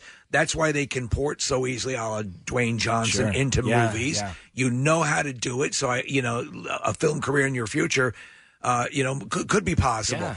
A- And, and so with that, I mean, it's. I don't think there's any kind of training for being in the public eye and for doing that sort of work that's any better than the WWE and this world you're in right now. Th- thank you. Yeah. Thank you for saying that. Yeah. Because I, I agree completely. Like, um, just the experiences I had, even on my journey to get to WWE and traveling around the world and learning how to make a career as an independent wrestler. Right. Very similar to like an independent musician has to like uh, find their bookings that, that they work, uh, you know, that they enjoy working. Sure, and, yeah. like, can make them a profit or get them noticed and like merchandising and stuff like that. And then just meeting connections and growing. Uh, that experience alone, like, I feel like I can do anything. I can Yeah. take on whatever. I need So when did you learn that portion of it? Because you go to high school and you're a good wrestler, right? And that's athletics. But that, like, did you go to drama club? You know, did you learn how to write a script? Because there are these storylines that, as just a guy who's competing in wrestling, that you're not worried about that. But then you get into the entertainment side of things, and it really changes the dynamic. So how did you and when did you learn that part of the business? So I would say that the high school wrestling, if anything, it, it didn't really push me into the pro wrestling career. If anything, gave me a good foundation athletically to Okay. kind of like uh, not get hurt in training. Right. Um, the performance side of everything and the uh, the creative side of everything that kind of grew organically for me. Uh, just over time, gradually, because I was independent. You know, I didn't have somebody strictly coaching me on just you need to do this here, you got to do this. You know, at certain times, I had to kind of experiment and find that out on my own. Now, I did work for certain places that had very scripted out storylines and stuff like that, Right. and that's another thing I had in my wheelhouse, just based on that experience alone. Um, so, just it wasn't it wasn't one strict thing. I'd say it took me about six years to start to get comfortable and learn all of that and how to put it all together. Just for me, that was my story. Um, but just a very gradual experience learning the performance side of it. What were what was uh, mom and dad's reaction uh, From when architect. you know, going yeah from architect What do to you mean? engineer? Yeah, right. Oh, Uh, we, we had hoped you would put that architecture stuff aside. That was not the conversation. We, you Um, know, there's, there's no there's no work in architecture. No, it, it was interesting. Like my my family, they they they knew that I was super passionate about it, Yeah. but they didn't really get professional wrestling. They didn't understand it. Um, so to do it on an independent level, that's real scary as a parent seeing your kid just go and just mess around at these shows. You don't even know what's happening there. He could get hurt. He's Right. not making money. I'm making maybe fifty bucks to two hundred bucks at most. That's a really good payday on an independent level for real. Um, so like that's that's pretty scary as a parent. Do you know what's funny though? Uh, If you were to go, and I wonder if you go to your parents and say, "I would like to become a Hollywood stuntman," or a- Ah. a- a rest- because essentially in this what they call sports entertainment, you Yeah. Mm-hmm. know, it's it's there's just a nuanced difference between them, but still, just somehow we think. But that has look. They they look at your Did success. you, did you see the movie The Wrestler? yeah, oh, we talk about it it all the time. It's amazing. So, well, um, I was very lucky to be there when they were filming it at the arena in South Philly. My Yeah. po- my poster's in the in the Ah, movie. that's little, awesome, little tidbit. yeah. Ah. Yeah. Um, but one of the things I thought was so cool about when Aronofsky c- created that story is that he did it kind of in conjunction with Black Swan. Yeah. Um, and he considered originally they were the same movie, and then he turned the ballerina into a stripper, and that's where Marissa Tomei's character came from. So he Ah. made Black Swan separately. But uh, when they designed that story, it was the merging of like what con- people consider a low class art form and what people consider a high class art form between wrestling Wow. and ballet. That's wild. And showing the obsession that performers can go through trying to reach heights in the Huh. same things. Yeah, But it's such very it- cool. it- it's such and also I'll say this in the evolution you guys are are always like whip smart, you know, th- there was this perception for the longest time, you know, these things Yeah. but to conduct these things and and to do this at the level you do it um uh you know is is very intense and talking about getting getting your thing what is your gimmick what is your you know because you you've got to have that immediate high concept thing that the audience can go okay he's this guy he's the heel he's the uh Mm-hmm. you know he's the the bad guy or the good guy or Heel we means don't know bad guy, guys. Eh, so let me ask you given your druthers Mm-hmm. what would you what, what appeals to you more the the heel or the hero or oh, being a good guy or a bad guy? Yeah. uh, I like both. I'm I'm rare like that. I Yeah. actually uh, most people would say they're like, oh, I like being a heel because that's easier. It's easier to Right. get people pissed off at you instead Mhm. of uh,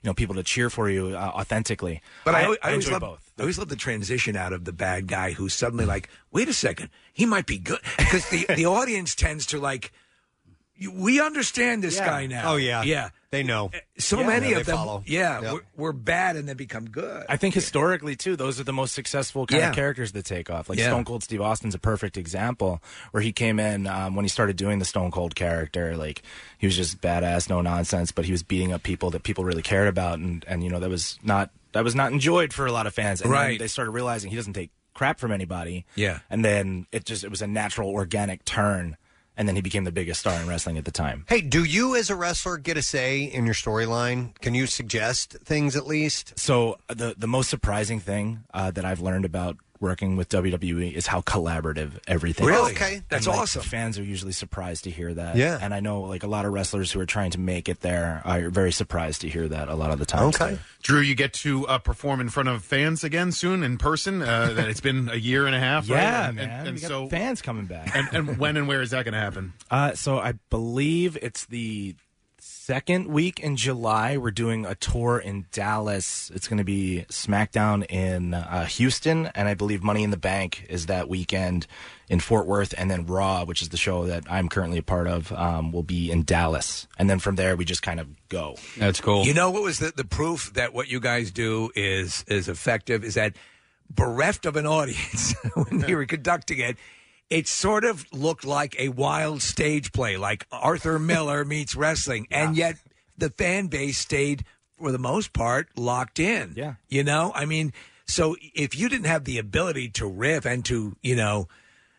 it was just such a weird thing. The audio from a lot of Tell those me. matches is some of the Yeah. funniest stuff because you know we hear the you always hear the crowd and the right. the murmur and the whole thing and the, every- all Yeah. that punctuating Yeah. Yep. and suddenly it became you know it, it- like uh, uh, who's afraid of Virginia Woolf you know and it's just this weird thing but you guys were able to do it you know that was uh, that was an amazing experience. Not in a good way, but just ama- not in the best way. It was just unique and amazing to be Yeah. a part of that. Like uh, Vince is Vince McMahon is is uh, a very um, uh, dedicated, extremely dedicated, and like there was no way he was going to stop the show. He had to keep the show going. Did you- And do we you- did. We did it. do you think anything's going to stay is there anything that you guys gleaned from that that will stay with the you know post COVID world of wrestling I think technologically we we advanced a lot of things. Yeah. bringing the building the Thunderdome, which is what they call the, the live stage that they built. Um, testing things with like uh, augmented reality for people's entrances and just Right. that kind of stuff. All got laser focused on Yeah. because you know we were in a sterile environment at first. So you'll see a lot of that carry on to the live events in new ways that Cool. we probably haven't seen yet for sure. Uh, I'm going through your Instagram, which is just a, it's it's it- it's definitely a fun scroll here. Yeah, but thanks, um, you know, there's a picture of you and, and the Nature Boy. I mean, Oh, that that i- i- i- it's you know for for a fan like you're you're a fan Mm-hmm. before you were an employee, right? Like so, and it just says always an honor. So when I read that, I go, oh. So you've you've met and, and hung out with Ric Flair more than one time. Like that's got to be so cool. Uh, it's awesome. He comes by all the time, even if he's not, you know, featured on the show. His daughter, uh, extremely successful wrestler Charlotte Flair, um, very talented, So he'll come by and like watch her perform, or he'll That's just cool. come and support the other wrestlers. And Well, Rick's I, awesome. I got an email from a guy. I wasn't going to say anything since you, but you, I, I didn't know you had a connection with Ric Flair. I got an email from a guy who was desperately trying to get Ric Flair to be the best man at his wedding. oh, okay. And he wanted me to ask you about it. And Yeah. I, am like, I don't know, man. He's got a he's got a he's got a wedding uh, reception website. No way. I wouldn't doubt Oh, it. He also he's also a moil. Yeah, need a breast done. You can- But, but Shot. honestly, Ric Flair is- Knife was edge my chop. moil. moil. How much is that guy willing to pay, and how much is uh, is what's the That's- number for there you Ric go. Flair to That's the do magic that? right there. Probably. I Yeah, gotta I- imagine a I don't couple know. hundred thousand. or I've something. mentioned this before, but I, I grew up just as a kid detesting, hating, just I thought he was the most vile human being, Ric Flair. I hated him. he was so mean to everybody. He was such a show off. And it wasn't until I was a full grown adult, well into my forties, that I was on YouTube and I pulled up a video of like Ric Flair's greatest rants. And I didn't know how much entertainment that guy had given me as a kid. And Yeah. I just fell in love with him. I did, because I, I, I I literally, I was like scared of the guy when I was a kid. That's how I felt about Sergeant Slaughter. I was like legit. I was like, oh my, because I saw him like whipping some guy, and I was like, dude, he's like beating, he's beating that guy with a whip. Like, that's right. Like, what if he comes to my house? That's so it's so great though that that becomes that's the stuff you carry with you through Oh, I- your life. He stole Harley Race's uh, cowboy hat and crumpled it up, and I'm like, you don't do that, you know. And I was just, but I didn't realize it until later that that it was it was actually a really those memories are so fun to think about. yeah, and, yeah. and it was something special, man. And you're creating those memories for some people. yeah, you know? it's surreal. Like Yeah. that's you know, it's really cool. All I right. don't take it for granted. So Ric Flair is undoubtedly a legend, and everything that we the credit is credit due, right? Uh, but I was texting with a friend yesterday, and I am so exhausted by the Ric Flair woo at Phillies games and Flyers games. It it personally drives me nuts. Do you have you heard it, and do you have an opinion on that? Like, have you ever heard like fans they do the they do the woo? So of course, yeah, I, I I will be in a crowd randomly outside, and people will say "woo," Right, And yeah. it, it's like I, you know, just knowing where it comes from, it's really cool. I take pride in like, Okay. being a part of that community. Uh, the yes chants, have you heard those? Yeah, Yes, yeah, uh-huh. yeah. So Daniel the- Bryan. Daniel Bryan, Yeah. exactly. Someone who I was, I was very close. I'm very close with. Um, so like that And it- kind of stuff is awesome. But it turned to no for a while too, or something, right? He that confused me, or he ha- he was saying no, or well, you know, you're a good guy. Yeah, He's That's how it guy. works, man. He's been by here a bunch of times. We, I like I great. like Yeah, him a lot. he's great. Um, yeah, I, I never get tired of the woos. Uh, I'm, No. I'm okay with them all the time. My neighbor across the street from me, whenever he comes outside, if we're outside, he goes, woo! Seriously? And he's older, too. Well, what reaction do you give him when you? Go I give him a woo He back. calls Oh, so he's gonna do it every time. And then I do it to him. So now when I see him, I go, woo! And That's he your goes, thing. "Woo!" He Yeah. thinks you're best friends. It's like Here's- screaming Slayer, right? That's Yeah. right. I, here is a storyline I'd love to see for you guys. Uh, okay. By the way, if uh, you're just tuning in, it's Drew Gulak. I just want to reset from uh, WWE. Oh, thanks. And uh, I think this opens up a new, uh, perhaps a new audience. Uh, what about the, the Paul brothers? You know, May- maybe we call those guys out because they love the boxing and the MMA and all that stuff. Yeah. And, you know, let's see him get in the ring with you. Jake guys. Paul and Logan Paul. Yeah. We had Logan Paul at WrestleMania this year. He Oh, actually, and the, the reaction was pretty good. Mm-hmm. I, from what I, and you can, you know, dismiss this as, as, as BS if it's not the case, but they talked to some of the, the wrestlers and they said they gave him props. Yeah. I'd like to see a tag team. Tag team match. I mean, I, I I think there's potential in your storyline idea. Mm-hmm. Yeah, uh, but I will say that you know celebrities coming in, it's always like a, it's a good way to cross over and bring new Totally. audiences. Um, we had Bad Bunny this year. Oh, my Okay. You know, God. he's like one of the the biggest Yeah, streaming yeah. artist. Well, in what the world. about Dua Lipa? I think maybe if you bring her in. yeah, Yeah. okay. If you can, She's you want to make it happen? Yeah, we can. Oh, he's got a lot of Give me ideas. some phone numbers. Like like a, a- a plot line that mimics Steel Magnolias would be really good. Exactly. That was not my idea. Uh, now, I also read your younger brother was uh, had wrestled as well. Yeah, yeah, yeah. So we did it together. We trained together. Um, and and you know, uh, he He didn't make the cut though, or did Uh, he not want to he- try for no, no, no. The big he, show? he, um, he, he was. Yeah, I guess. I guess he didn't really get to the WWE level, but you know, in the independent career, had a very successful independent wrestling career. What do you think? Like uh, like the big leagues in in any major sports. Uh, like so, to become uh, the, the the amount of people that play football and the amount of people that make it to the NFL is minuscule. It's it's it's microscopic.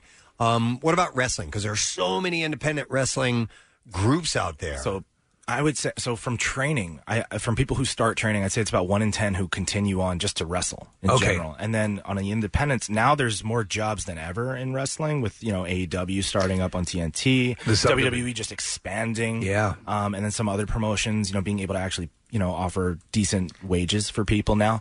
Um, so it's it's better now than it's ever been, but I'd still say it's about one in maybe I don't know a hundred. Yeah. To try to go on to really like maybe even a thousand, Yeah. depending on how many people there are. Yeah. Some it's it's a pretty yeah pretty small amount. Do you remember your first match in in the big uh, in the big league? Oh, in WWE. Yeah, yeah. I was a part of the cruiserweight classic when Okay. that came in. That, that it, it's all timing. Like I, I, I, if anyone's listening out there as an independent wrestler, it's all timing. Just keep working. Yeah. Um, so for me, I had a tryout with them in 2015. I did not get hired from the tryout. They could only take one person from my group out of 72 people. Wow. There was maybe five or six wrestlers who were experienced there. The rest were all pro athletes.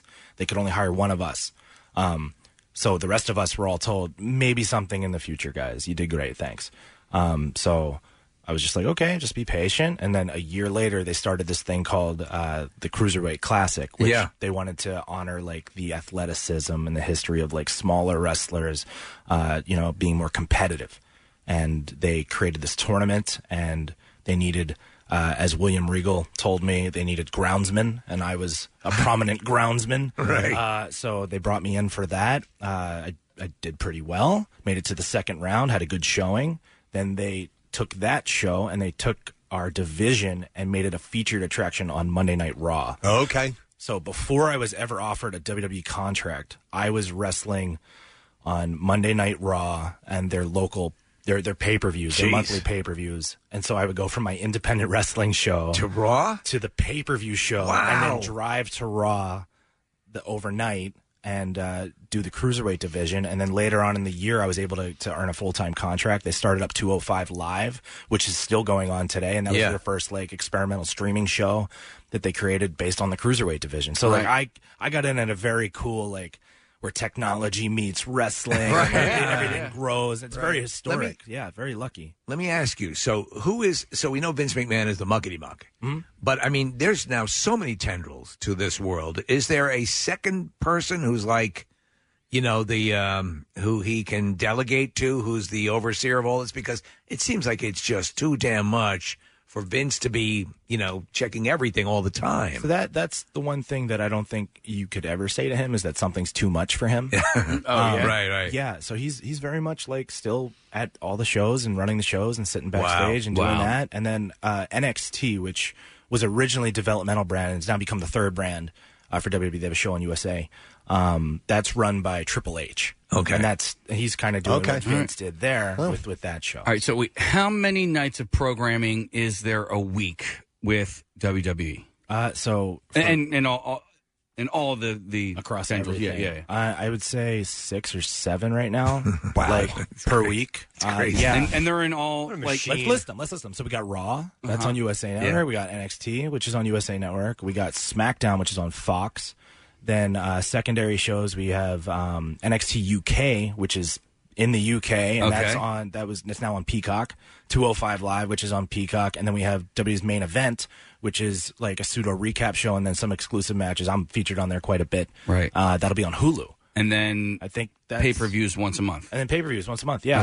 That's a that's, That's a, a ton machine. Of, that's a ton of entertainment, man. Yeah, That's a ton of stuff. Plus, NXT has their own pay per views too, so those those are you know happening I think, And- six times a year. And they're in different cities uh, uh, every every like you know They will these- be going forward. Yeah. Man, just That's a talking lot. about all this has made me hungry. Yeah. Oh, well, we got to get to that, Preston. We have to. That's why this Oh. man is here. Marissa is now going to bring in yes my edible Yes. charcuterie board Wow. that uh, that drew the attention of Drew Gulak, and we are now going to sample this. Here it is. I don't have any fanfare Oh my music gosh. or anything like that, but All right, all right, Case. Oh, you know what? go. Marissa, can I get a uh, can I get a, a knife to cut the brie, please? Yes, If you- to cut this- the brie. this That's, knife probably is something for- you hear a lot wow. in wrestling. is for cutting this. Uh, so I'm, I'm going to let Drew sample this. And actually, you're supposed to just kind of like grab it and tear it. Now, keep in mind, I put this in Yeah. the fridge overnight. It probably would be better if it were fresh. Fresh off the and, grill? Yeah, uh, fresh off the grill, exactly. So. Um, Drew, that can be your catchphrase, your new catchphrase. and phrase. Somebody get me a knife so I can cut the brie. cut the brie. No, but I do like fresh off the grill. I like fresh off the grill. Fresh off the grill. Fresh off the grill, brother. We can, we can I mean, I added a little Hulk in there, but this bread has all sorts of little cheeses in it. and what did I call the honey? The honey divot. Where's the honey divot? charcuterie, charcuterie. All right, so I'm gonna, I'm gonna. Uh-huh. Like, he direct has to him have the first taste. A little corner, you can grab some cheese or meat, and this is honey that you can dip it in. Is that the honey divot? I think Casey said he wanted to feed me. I did. all right, all right. Well, maybe that happens. Not the first bite, though. No, he has to. Yeah, he has, A man has to share alone time with his I, I bread don't want charcuterie. to. To be distracted. I would go with uh, the piece of bread, a piece of brie, Bread, just to brie. start with, and dip it in in the uh, the honey. So you grilled this. Yeah, I grilled it. That's yep. amazing. So grab a little piece of brie there. You, you can tear off that some, some of that if you want Get to, in there. Oh, and then uh, You said dip- some honey? Yeah, dip it in a little bit of honey there. Okay, okay. Why- okay, while he's doing this, he th- it, it's bothering me. You know when someone reminds you of somebody but you can't figure out who it is? It's another athlete. It's a- Okay, is that it? Is that He reminds you of Dormouse? Yes, it's the way he speaks. Mm. Okay, he's got a bite. Is it a little crunchy or Mm-hmm. Mhm. yeah? Because you got a you got a corner piece. so- You picked the the crunchiest part. I'm sorry. That's okay. oh, that's good. Is it good? Yeah. Excellent. So we have breakfast of champions right Now Casey's going to. Uh, I think he's going to feed. Uh, beautiful, Drew man. a piece of it, yeah, because they, they actually they went on social media about this. Okay, uh, Casey had said he would like to feed him a piece. And, Maybe a little less crunchy. Something that won't blow his teeth out of his skull. The corner's very I need the crunchy. I apologize. No, no, This- it's good, man. A little long. Oh, You know, Casey gave an enema to Ric Flair once, so this is a, That's where the woo came Yeah, that's from. where the woo came from. you So you, some meat? Yeah, give me some savory. I never knew that. Yeah, that the, from the, woo uh, came enema from that. for Casey. Right, yeah, a little prosciutto. Yeah. Uh, Right. I would recommend this cheese right there. That's called uh, prima donna. It is a gouda. It is fantastic. Okay, Very prima good. donna. And you can either go with the honey or not. It's up to you. So All right, Case, make this ma- make this matter. That's a big piece. He's uh, well, all he's right. a big man. He's a big Yeah. boy. Yeah. All right, There here we you go, go. All right, he is no now- Case. Do the plane. yeah, there's a plane. I get an airplane? Who's a big boy?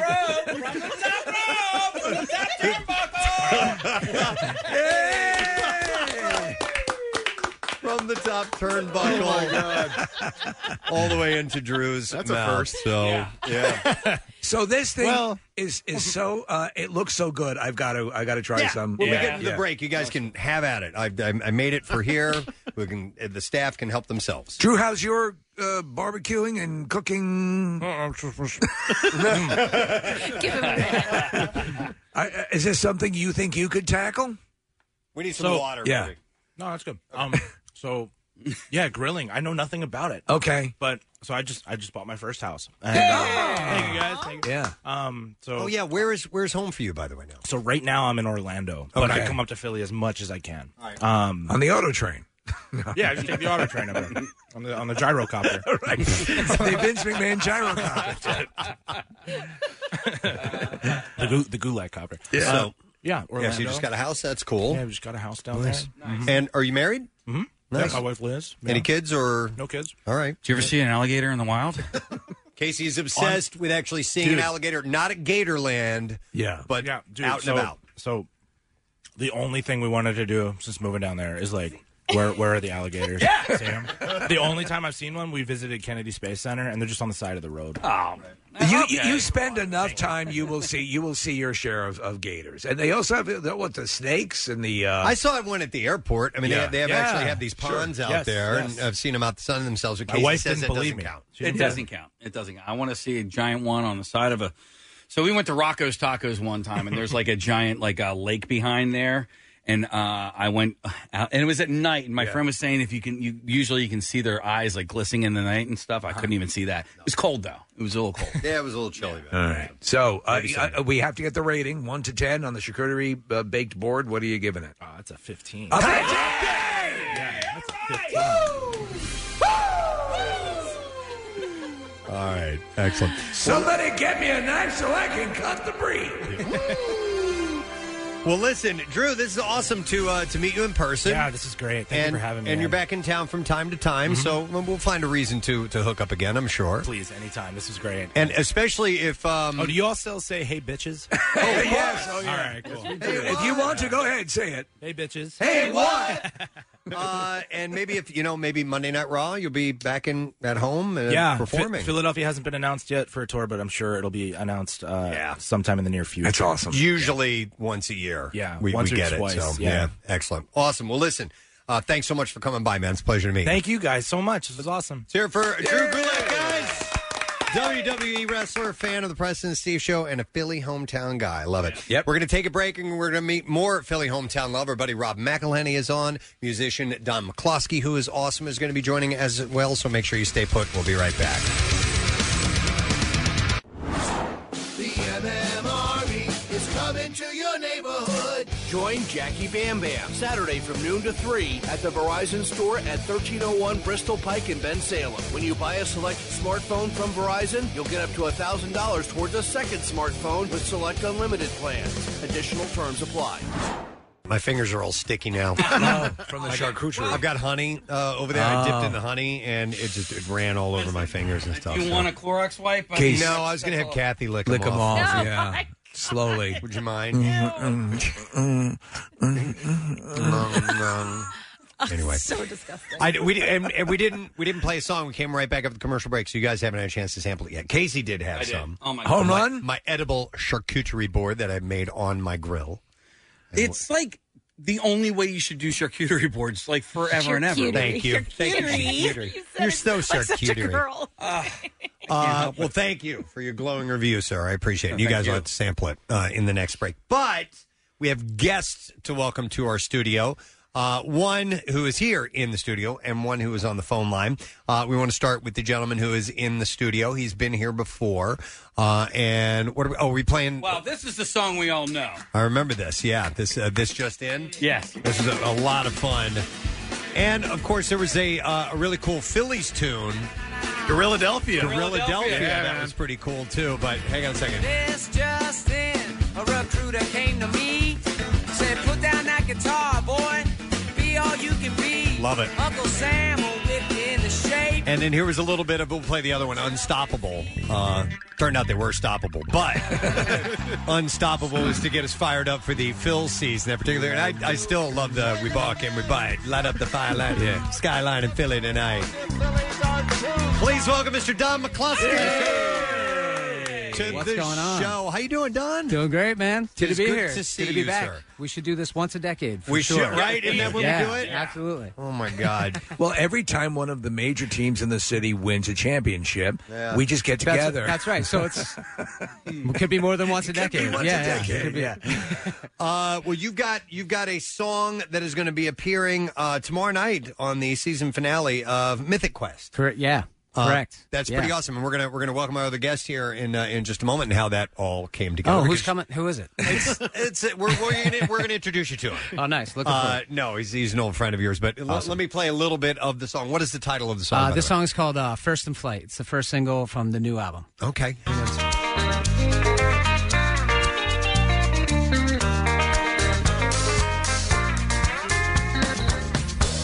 Two American boys, gonna conquer the dream, gonna turn their bicycles to a flying machine. And against all odds, they believe that they will get a little closer to God. I don't kill Devil Hill.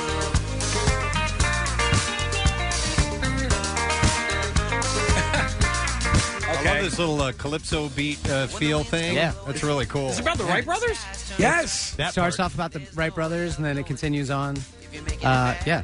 Well, you know what? Yeah. I, I and I mean this as the uh, incredible compliment that it's meant to me. it has very Graceland sounding uh, Absolutely. vibe Ah, to it. Absolutely. No more will I fall. Came crashing to my knees, but I'm beginning to grow. Yeah, I'm standing on my own feet. Whoa, running to the light. dig it. Yeah. I dig it. This is fun.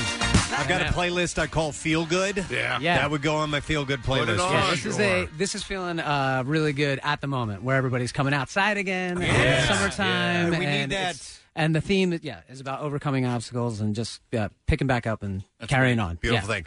It's going to be on Mythic Quest season finale tomorrow. Ladies and gentlemen, Rob McElhenney is with us yet morning, again. everybody. Hi, Don. Hey, what's up, buddy? Oh man, you know, just uh, living the dream. All right, so you guys, you guys go back to high school days, right, Don? Yes, indeed. You guys both Yep. went to St. Joe's yeah, we Prep. bo- both went to the prep. nice. Same, Yeah. gra- same year. Same, Same, year, ninety five. Yeah, same uh, English classroom. Same uh, what? Rob uh, yeah, freshman, lunch. freshman year high school. I mean, And that progressed all- on? all- Yeah, exactly. All the way through. So that was uh, 1947. That's Wow. right. I was old chimey. I was going to wear. I got a brand new prep hat uh, for Father's Day. Rob, my son's going to the prep next year, and I was going to wear it today, and Man. it didn't match what I was wearing. I actually had it in my hand. I wish I would. Crimson matches everything. No, you're Crim- right. Don, how do you feel about that? Hey, there's a, there's a really cool story about you two guys and how Don, you were kind of responsible for the Nightman Cometh live sh- touring Well, show that you kind of lit the fuse. That's a that very started that. generous way to say it. Yeah, Well, it was yeah, fun. I mean- yeah, yeah. It was a. I did uh, initiate it and get it started. And Uh, and yeah. Rob, so so And to Rob's- you were originally just going to go see Don perform at the Troubadour, legendary venue in Los Angeles, right? Yes, yes, it's a leg- legendary spot. And Don was like, "Hey, um, I'm coming out to play. Uh, w- a, would you like to come check it out?" Of course, I, I said yes. And then he said, "Any chance you'd be willing to maybe sing a couple of songs from Nightman with an acoustic guitar? We think it might be kind of fun."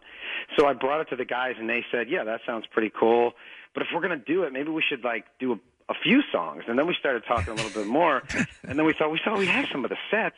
What if we just put the whole thing on? Like the the episode was 22 minutes, but the show itself, within the show, I think is only like nine minutes long or something like that. So we thought maybe we could we could put that on, and and then Don, correct me if I'm wrong, but we called the tr- guy at the Troubadour, and he was like, "Huh? Who are these people?" He was like, "No thanks." He's like, "I don't know who you are, and I don't know the show, so no, we're we're good." I, I had And read then- though that, that Yeah. the hand was kind of forced because they accidentally they, they went ahead and, and printed something that said Yeah. the cast of It's Always So- Sunny in yeah, Philadelphia so- performing. So I had watched Nightman Cometh, yeah. and called Rob, and all the everybody on the cast is musical, you know, and and uh, so Rob and I had been doing kind of bits where uh, he would come up, like when I was singer songwriter in New York, he would come up and be like my poet friend who was going to do uh, performance art, like spoken word poetry, right, and bum everybody out, and then he Oh, would you go could into feel like, like, a collective sigh. in the room. Amazing music, and everybody would be come up with like a turtleneck and like a tea candle. so So I was like, why don't we just like pull one over? Yeah.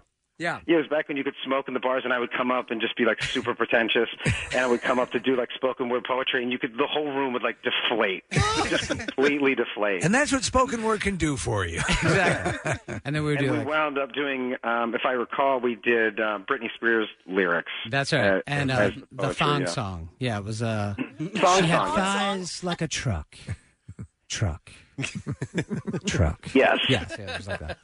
Uh, so so it was a good bit. So I, I asked them if they were game to uh, do something. Troubadour, Rob was like, "Let's do it," uh, and I think you went on your honeymoon directly afterwards.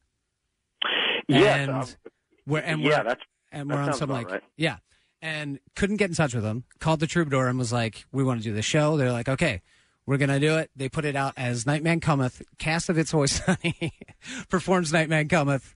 Uh, Don McCluskey, and it goes out, and I can't get in touch with Rob. And it was like, dude, I think you're doing the entire show on the Nightman Cometh. well, and, and at the Troubadour. what I thought I read He's is like, all right, cool, let's do it, it. may have been the quickest sellout in That's Troubadour exactly history. right. That's exactly right. The Troubadour. Yeah, which I mean, is where all I the mean, greats played. That's where that's where Elton John Yeah. came and, and, and defined his career. Yeah. Yeah. We sold out faster than Elton John. and then I think the guy was like, "Who are these people? I think we have to add a couple of nights, right?" And then I guess, and that's what we wound up doing. And then and then Danny kind of he had said he kind of pressured you guys to take that thing on the road and make it the big show that it became. That's right. That's yeah, we ended awesome. up doing uh, the Tower Rec- uh, Tower Theater here and uh, Yeah. the Beacon Theater in New York. It was great. Wow. It was so long ago. It was before social media, Uh, so we had no idea. We had no, you know, it's a television show, so you have no direct relationship with the fans other than the people that you see in the street.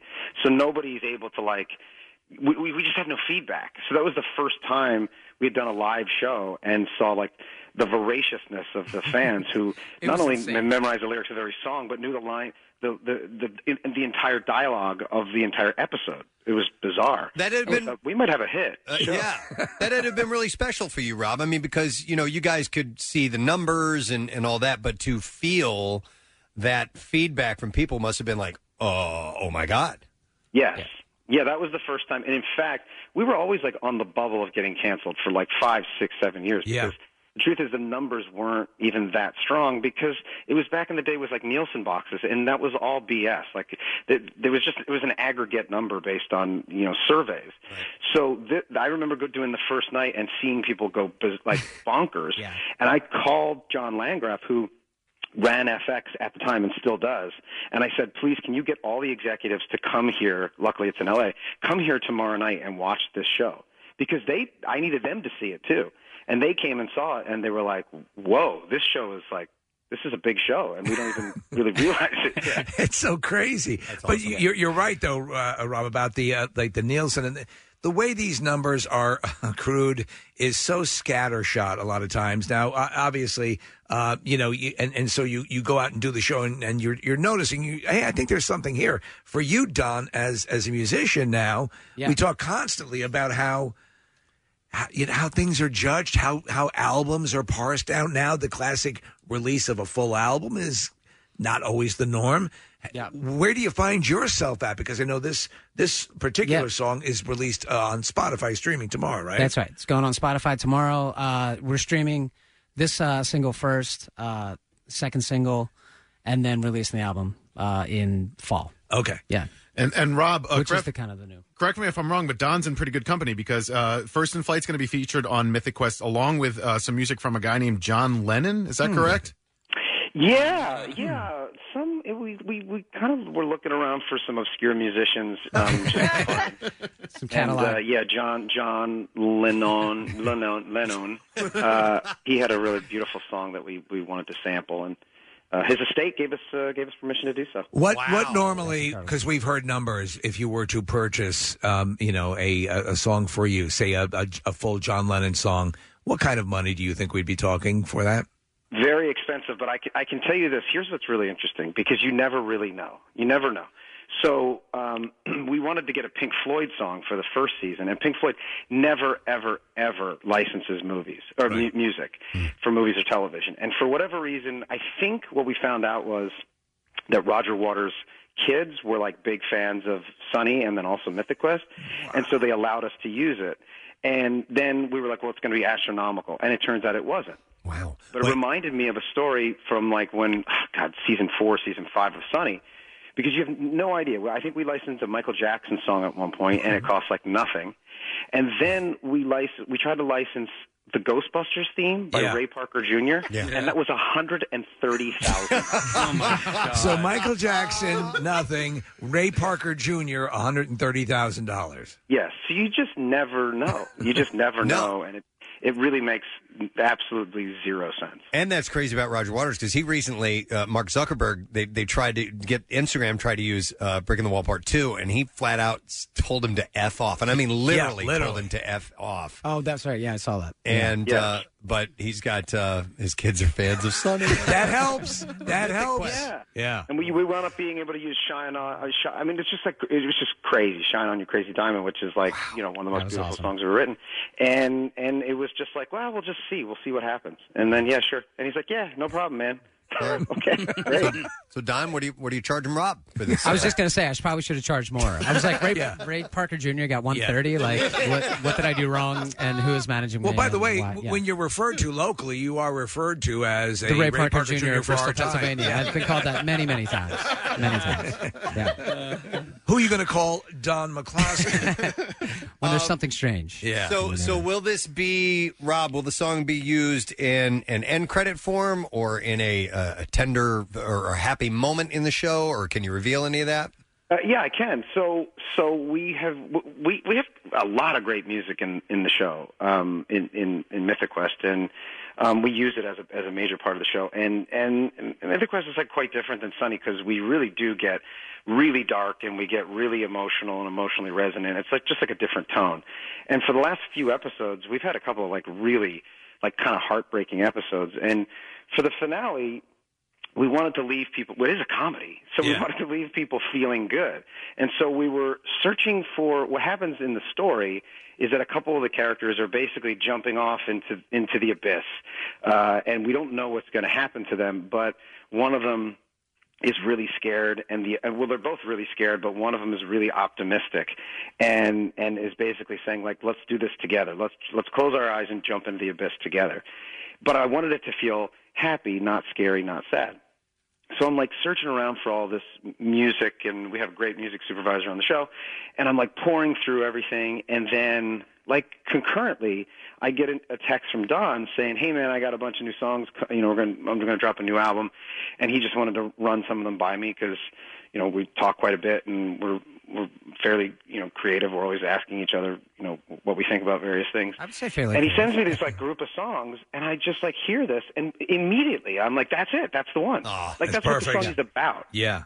Yeah. you know, and it's about the Wright brothers, which you guys picked up on right away, and also the same thing that I said to him, which was that it feels like a Graceland. It feels like a like a Paul Simon song, which you know I know is not. Um, I know I know is not by accident, right? Like we're all all in the same way that like Sunny kind of feels like Seinfeld and Curb because you know I stole you steal from the best. yeah, yeah, yeah. Absolutely. And Paul we're Simon all- stole we're all from the best. influenced by All of Africa. Paul Simon stole all that music from Africa. But but uh, no, and it, that again, I, as I said when I was uh, noticing that, it, it's a compliment. It's just a fantastic album, and and I find it harder. I find it easier to connect to sadder songs. A lot of times, uh, a, s- a song that has an upbeat or positive sound to it, I think, has to work a little bit harder to ring true with me. Do, do you Yeah, know what I'm saying? Don? Absolutely. Yeah. I actually run. This is uh, one of the like only uh, like unapologetically optimistic songs I've ever written. Right, yeah, yeah, yeah. Because it's hard to write that and be uh, honest Without right? seeming Without being- sort of Yeah. too cute. You know? So this is the the reason the Wright brothers story appealed to me is because it is about like uh, engaging in some kind of creative effort, not really knowing what is coming, and just continually failing, doing it, and then eventually succeeding. That is that and is that is the real story. That That's is so right. That's real story. optimism. Yes, it's a story yes. about faith and uh, taking a leap of faith. Right, and that's um, how you became the Ray Parker Jr. that of is Pennsylvania. literally how I became. Yeah. Yeah. And that and my fearlessness of ghosts. Like Yes, I have, I am right. not You afraid share- of ghosts. you're not Yeah. afraid. I'm not. And that's why. Yeah. anyway. so uh, those are the those are the themes of the song, Right, And, and right. that felt real. Like uh, you know, having like blind blind optimism is not real. It doesn't really feel like it doesn't. It but doesn't persistence, speak. Yeah. persistence, and that's what you're And dedication. Yes, I love it. Yep, we need that And that now. book, yeah, that book is incredible to read. By the way, it's the Wright Brothers by David McCullough. He needs a plug on here. No, what you really? I'm only kidding. Check out the Ray Uh, Parker but- Jr. bio. It's a great The book. Ray Parker Jr. bio. So good. But really, that book is really inspirational and is uh, is a great American story. Yeah. It's a great uh, story about ingenuity and yeah. Well, what's cool Um, is, is now with um, um, with as many streaming platforms there are and, and great original programming, um, there there's some interesting musical um, uh, choices that are made to put in, and I find myself now more than ever going, "Wait a minute, what is that song? I need to find out what that is." Yeah, right. So Oh, this is a cool opportunity. Uh, absolutely. You know, I to mean, open without up a for an doubt. audience. Yeah. I mean, I do that all the time. Shazam uh, and just Google, and I'm like, um, song with bell commercial guy, dog, yeah, whatever you know, whatever. And you can put. We're in a time now. It's And it funny. comes up. Yes, you could put that little bit of information in, and you'll get it. When we first started doing, and and Rob, you had mentioned, you know, b- prior to social media.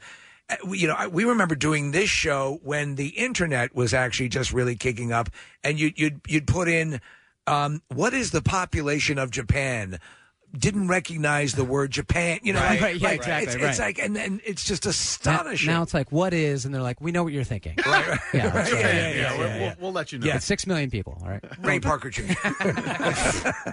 Hey, Rob, uh, Marissa wanted me to ask this question that uh, you had said one time you had a you have a text chain of, of prep friends and that you're like the fourth funniest guy on it.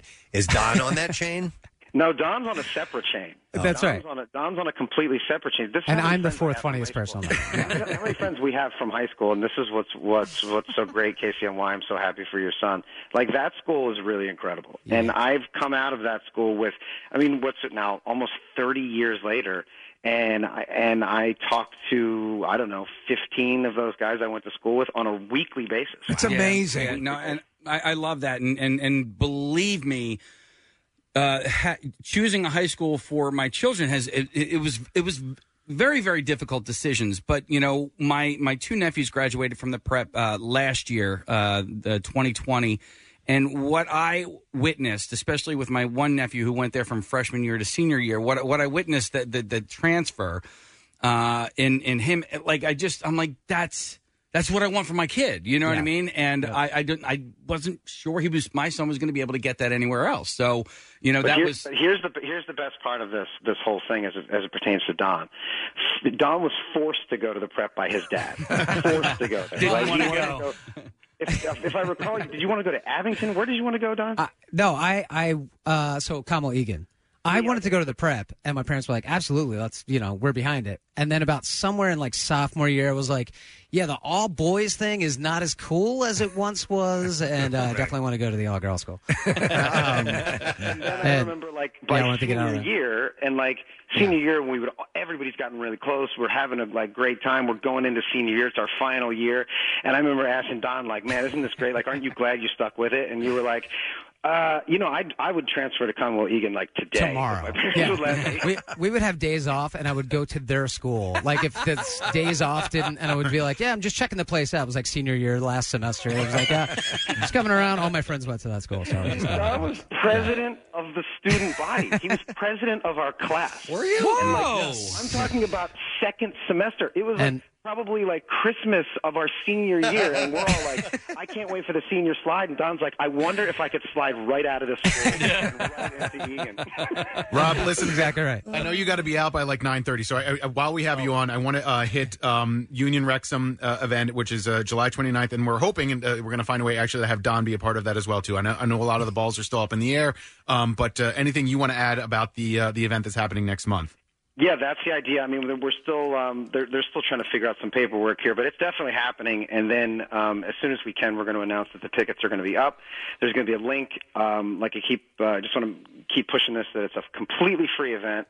Uh, it's going to be Cora Services, uh, it- which is um, an organization that's really close to my heart, in association with Phil Abundance. And the only thing we're asking is that everybody bring one item of food to donate.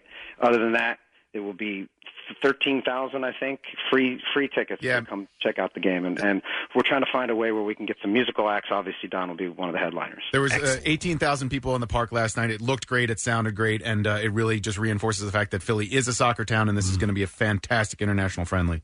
Yes. Yep. That's the idea. Yeah, Rob, and I, I really do. uh, You know, as a Philly guy or Delco guy, born and bred, I, I appreciate you've been in LA for a long, long time, but you never left Philadelphia, and, and I pre- appreciate that. And I know, you know, a ton of us out here listening right now feel the same exact way. One last question about the prep: When you guys graduated, did you guys smoke a cigar? With that was like a tradition. Did that happen? I don't know if it was a cigar. I don't think it was a cigar. No, no. It, it Plus- was it, it, it was in a small vial. Are Phillies Phillies blunts? Yeah, blunts count are as a those? cigar? Yeah. Are Yeah. Phillies Well, blunts was there count? a spoon that is a- involved? technically a cigar. Yeah. yeah. It's sold Okay. in the cigar section at CVS. All right. Well, there was like, some sort of a tradition that my nephew talked about. I heard him talking about it since his freshman Yeah. year. How old is your Oh, yeah. nephew? Well, now he's a uh, he just finished his freshman year at Temple, but he Oh, but he talked about he's like you know, and he's a good kid, you know. Yeah. He's and all he wanted to do was go and smoke that cigar after the graduation ceremony. Yeah, he's been telling you it's a cigar. Yeah, yeah, yeah. He's like, yeah, Well, there's they a never got it, tradition. sure. uh, there's a uh, we all smoke a cigar, and we got to go to a uh, Oh God. undisclosed location. We all and- get a bottle of Visine. with no, Oh, yeah. the kind of cigars they made on Breaking Bad. Cigar leaf. right. But yeah. All right. Well, Rob's got to run, so so we'll let you go, Rob. We'll chat with uh, Don for a little bit longer, but uh, you know we're excited about this uh, this matchup on the on the 29th, uh, July 29th. By the way, details wmmr.com, and of course uh, excited for it. The wrap up of uh, Mythic Quest and hearing Don Solomon, Yeah, on there, man. which is going to be really Yeah, cool. excellent. So Check it out. All right, It's we'll a great talk to you episode. soon, It's Rob. Really fun. Super optimistic, and Don sounds great. So check it out. All right, thanks, Rob Thanks, Macklin. Rob. Take it easy, buddy. Excellent, excellent. So, um, that's awesome, dude. They, Yeah. they, you guys are still tight like that. I love that. I mean, I Yeah. have I have one or two in my life uh, from from high school back in the day, and it's it's just great uh, to have old friends like that. It is great. Yeah. Uh, it feels like, yeah, it feels like no time has But passed. that honestly. that and I think that can only benefit your life. I no one from my high school. Uh, no, I moved around too much, and it, there's it, that's all gone. And I look at people like you guys and that sort of very fraternal thing. It's Yeah. wo- you know, it's wonderful. It is great. Yeah, really. I mean, um, yeah, because you share all of that, you know, history Collective, yeah. and like uh, yeah, really funny. Did you memories. think he would get to where he is back then? Did you think Uh, did he kinda- absolutely. that his Yeah, was his yeah. star I- shining as a as a teenager? Yeah, I remember in um, in high school in uh, English class, we all had to write. We had a writing assignment, and uh, everybody, you know, at that point is not a great writer because you haven't done anything, right? you haven't lived anything. And I me- remember Rob coming in re- and the English teacher asking him to read it in front of the class, and No he wrote kidding. this incredible uh, story that was really riveting for you know even high school like students. We were like on the edge of our seats. Was it humorous Six or oh was six it- oh. It was uh, no, it was kind of like uh, it was. Fu- it had funny moments, but Yeah. it was you know um, uh, filled with like pathos and Right. you know uh, empathetic characters and just really rich storytelling Right. at a I'm- really young age. I'm So amazed that by- was something that stuck with me. So I'm that was- amazed by both that that people can can write, you know, uh, just amounts, Yeah. v- volumen of stuff, but also when you're talking about writing music and lyrics, writing in prose or Right. succinctly getting a meaning across by using very few words is an incredible talent. Yeah. And and so, you know, you obviously have that as well. Um, I, Thank you. How long, how hard did you have to work at that? Did it come on slowly, or have you always kind of had a little bit of a knack for it? writing uh, songwriting um, came uh, pretty easily very early on before i could even play guitar i was really using like one chord and sliding it up the neck and just writing you know i would write like five songs wow like one chord you know and then uh, so the writing came easier than the guitar Okay. and then as they both kind of developed then i was able to you know branch out into merging them a little more um, you know m- with nuance And if you if you can crank out that much, I remember in that uh, the, the documentary about the the Eagles, the band, Yes. and it was uh, Glenn Fry saying that you know uh, Bob Seger because they were both from Detroit, uh, and he idolized Bob Seger, and and Bob's advice to him was just write, Yeah. keep writing. Write and write and write more. You're going to write songs. You're going to write a ton of really bad songs. they're mostly bad but you eventually that's the trick you're going to write a good one. Yeah, exactly. If you keep cranking it out, something's going to I, happen. I have this conversation pretty regularly. Even the greats, everybody forgets all their bad stuff. but like, oh yeah, on Harvest, there's you know a, a million great songs, and there's like a man needs a maid, right? Right. Which is like Neil Young just like yeah. screaming a man needs How a do I maid get over this like a place cleaned? if there was only some sort of profession. Sa- same thing for John Lennon. There, there are a lot of bad Yeah. John Lennon Right. solo songs, and he was Yeah. brilliant. Yeah, You know? this is no discredit to the greats, but it's kind of No, you're good right. knowing that the greats, even the greats, are just throwing everything out, and Yeah. you know some of it is is absolutely ascendant, and some of it is just unlistenable. It's funny you should mention that, Don, because I've said also to, to to many people, uh, uh, you you also learn, and we've we've talked about this. If you think that people who are at who are in the the prized, um, coveted positions represent the absolute best out there at those particular, like the best musicians and the best directors. Yeah. you know, w- th- there's sort of been a phenomenon with YouTube and with these videos where you see these kids who are seven or eight years old, Yeah, right. who are playing, you know, uh, incredible level musicianship. Stradivari- yeah. So yes, it, b- and so don't ever think that your shot has passed you. You know, it, Oh, it, yeah. it, it's always Oh, don't believe there. me. I haven't. Yeah. Don't- no, no, yeah. I'm not saying you specifically. I mean, No, I would yeah. never say that to the Ray Parker Jr. of Pennsylvania. Never. That's right. Who will you call when the ghosts are in town? There's only one number to call. Yes. Who will you call? I know it's been 12 years since the Phillies were in the World Series, but I want to thank you for Unstoppable because it's on my iTunes Thank- and I, I still play it all the time. And they didn't win the World Series in 2009, but it's it might have even been a throwaway song for you. But Yeah, it, it it's was. it was phenomenal. It's really well put Yeah. together, and I Thank you. love it. Yeah, it was. It felt good to like write a jock jam as a folk artist. You know, it was Right. like, Sure. uh, you know, like, um, and and they played it at the stadium. It was great, Yeah. and everybody loved it. And uh, I, Did you know, you- it was a lot of fun to record and, and play. So it was it was great. Was there ever a fallback called stoppable? I think it's a yeah. Yeah, it's yeah. um. It turns out we're stoppable. the mere thought is not as preposterous as once Right. believed. Yeah. Uh, Oh you need to be keeping even Oh mind. Many try stopping us um, and succeed, like George Papadopoulos. I just- Yeah, yeah. Listen, I Yeah. just realized something, re- realized something. We didn't even touch on the Sixers with Rob. Yeah. Because the Well- last time we had Rob on, he was like, uh, they're going to win. It's definite. It is- I mean, he was as He was bullish. resolute as Yeah. you could possibly be. Bullish on the Sixers. Uh-huh. You know why? Uh, In part um, because, and I, uh, I don't know if I can say this or not, but I'm going to. Uh, the team invited him to ring the bell if they were to make it to, to the finals. Damn it. Yeah. And so uh, you can't he- go in. Yeah, and he was planning on being back here around Fourth of July weekend, uh, which would have been when the finals are, and so uh, unfortunately. That didn't happen. He was bullish on the Sixers, and I think it's because he, in part, because he's a fan, but he also wanted Absolutely. to come ringing the bell too, and maybe next year. Yeah, I guess so. Yeah. All right. Uh, well, listen, Don, the album. Um, Yes. when, when is it officially? So the album is called The Chaos and the Beauty. Okay. And uh, the official drop for the album is it's fall, but there's no date. Oh, okay. Yeah, yeah. So Okay. um, the single is tomorrow, First in Flight. There's a second single called Unbecoming that it will be later in the summer, and then uh, September, October will be the uh, and, album And so First in Flight will be available on Spotify tar- on starting Spotify tomorrow. Yeah. Okay, so you'll be Yep. able to catch it. and there will be a video for it on uh, Vivo within the next uh, two weeks. Nice. Yeah. Did you have any uh, uh, creative uh, input into that? I did. Yes. Yeah, it was uh, me, the producer, um, a friend of mine uh, who's an editor, and uh, uh, we put the concept together. And um, yeah, I don't want to give too much away. Excellent. I It's the reason I'm shave, yeah, uh, Yeah. clean shaven Yeah. and short hair. I didn't recognize you usually at ha- all, Yeah, because that's you usually why. have a It's the full video. beard. Yeah, in the video, I, I lose all of you know my, my hair goes from a like giant uh, puff and beard to this. Uh, Did you shoot it around here? I assume. I shot it in Brooklyn. Yeah, Okay. I recorded Which is- the, I recorded the record in Brooklyn, uh, at the Honey Jar. Well, that's where the Wright brothers did their first flight. Was That's uh, Brooklyn. exactly right. Yeah, that's it. we will, we will Kitty take to the Hawk skies here. Over. oh, I don't know. Yeah. Yeah. Well, All right. Let's see if we can fly to Queens. well, it, it's it's a great tune. Thank you very much. Uh, we'll encourage people to uh, to download this to to get it on Spotify, but definitely watch.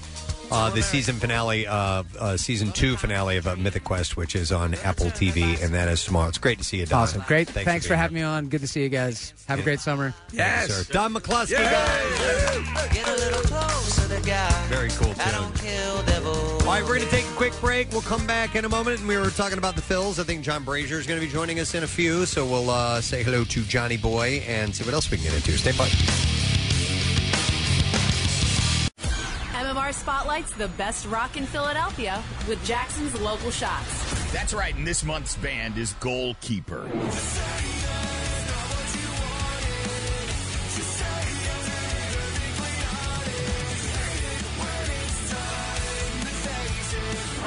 Goalkeeper, your local shots artist of the month. Check them out every Wednesday at 6:30 right here on the Mighty MMR. And you can hear and see more now at WMMR.com. Keyword local shots. Sponsored by Family and Company Jewelers. Find a band that rocks her world at Family. 93.3 WMMR. Everything that rocks. Philly. All right, we're going to do the bizarre file, and then we have a guest we're going to speak with. WMMR presents Kristen and Steve's Bizarre File. Brought to you this morning by Horizon Services, and you can have a brand new system installed as soon as tomorrow for up to $1,800 off. Visit horizonservices.com. Lately, I've been leading with some messed up stories. I'm, gonna Yes. lead- I'm leading with a really happy story. Oh. All right. An anonymous diner at a New Hampshire restaurant left a generous tip for the staff a few weekends ago. $37 tab left a $16,000 tip. That's awesome. That's massive. Uh, and according to Michael Zarella, the owner of the Stumble In Bar and Grill, uh, he said he was not he was uh, not a regular customer. He just started coming in about a month ago. Uh, Zarella says the anonymous diner did not reveal his motivation for leaving the whopping gratuity during the June 12 visit. However, he has or he was asked several times if he had somehow made a mistake, but repeatedly told the bar manager that he intended to leave the additional $16,000 on his $37.93 bill. Um, he said that uh, he, he he told them don't spend it all in one place. Uh, the 16 grand tip was split between the eight bartenders who worked the shifts. Uh, the Stumbling Bar and Grill has only opened for indoor dining on May 18th after closing up for a few months during the pandemic. Zarella is also thankful for a really large customer base that helped ease some of the burden on his employees by patronizing the restaurant over the past year. They had to contact him back, Preston, because he inadvertently forgot to pay for a fifth drink. Oops. So they wanted Uh, to make sure they got that money. But the anonymous di- diner uh, still visits from time to time, so he didn't just stumble in, leave the tip, That's- and take off. but so he- they were able he to still verify? goes. Yeah, wow, amazing. Yeah. Listen to this: a Manhattan principal was caught trying to wind her school down for the summer more than a week early, while still having kids sign in each day to cover her tracks. Hmm. Wait, but the kids weren't going? They weren't going. Uh, School of the Future Chief Stacy Goldstein sent an email to families Thursday saying that there would be no in-person or remote classes this week, but the kids still had to sign in electronically to satisfy attendance requirements. That's the school of the future. Angry parents said no explanation was given for the early conclusion of a tumultuous school year. Uh, parents were angered by the sudden severance, especially given the limited instruction their kids were offered this year. A Department of Education spokesperson shut down the school's attempt at an early summer on Friday. The principal is following up with the entire school community to clarify that students will be attending school and receiving instructions until June 25th. That's a ballsy move. It's a totally ballsy move, so I don't know what that's going to mean for her future employment. A man was arrested on Monday for suspected possession with the intent to deliver a controlled substance after he was seen with multiple drugs on him at the police department. Okay, so this so is he's at a police precinct with these drugs on him? Killeen Police Department, and it gets even more intense. Odell Smith is his name. He was with a woman when he went up to the North Annex to file a report on the woman. When an officer saw Smith, he noticed a large, bulging bag hanging from Smith's jean shorts that appeared to be marijuana or spice. Jean shorts? Sp- well, listen to this, though. Sp- Smith was detained, and then the officer noticed that he was wearing an ankle monitor. Oh, and Smith told the police he was under house arrest for a drug charge. Do you live in this precinct? The officer then found two clear bags with a total of 31.4 Wow. grams of marijuana or spice, a third bag with six multicolored pills, and a final bag with methamphetamine that weighed 14 grams. He's not a very good criminal. He also had $7,500 in cash split into two bundles, so they arrested him. He was under house arrest. He wore the ankle monitor to the police station. Well, house is a vague term. I guess so. Uh, Smith's body was, or Smith's bond was set at forty thousand dollars.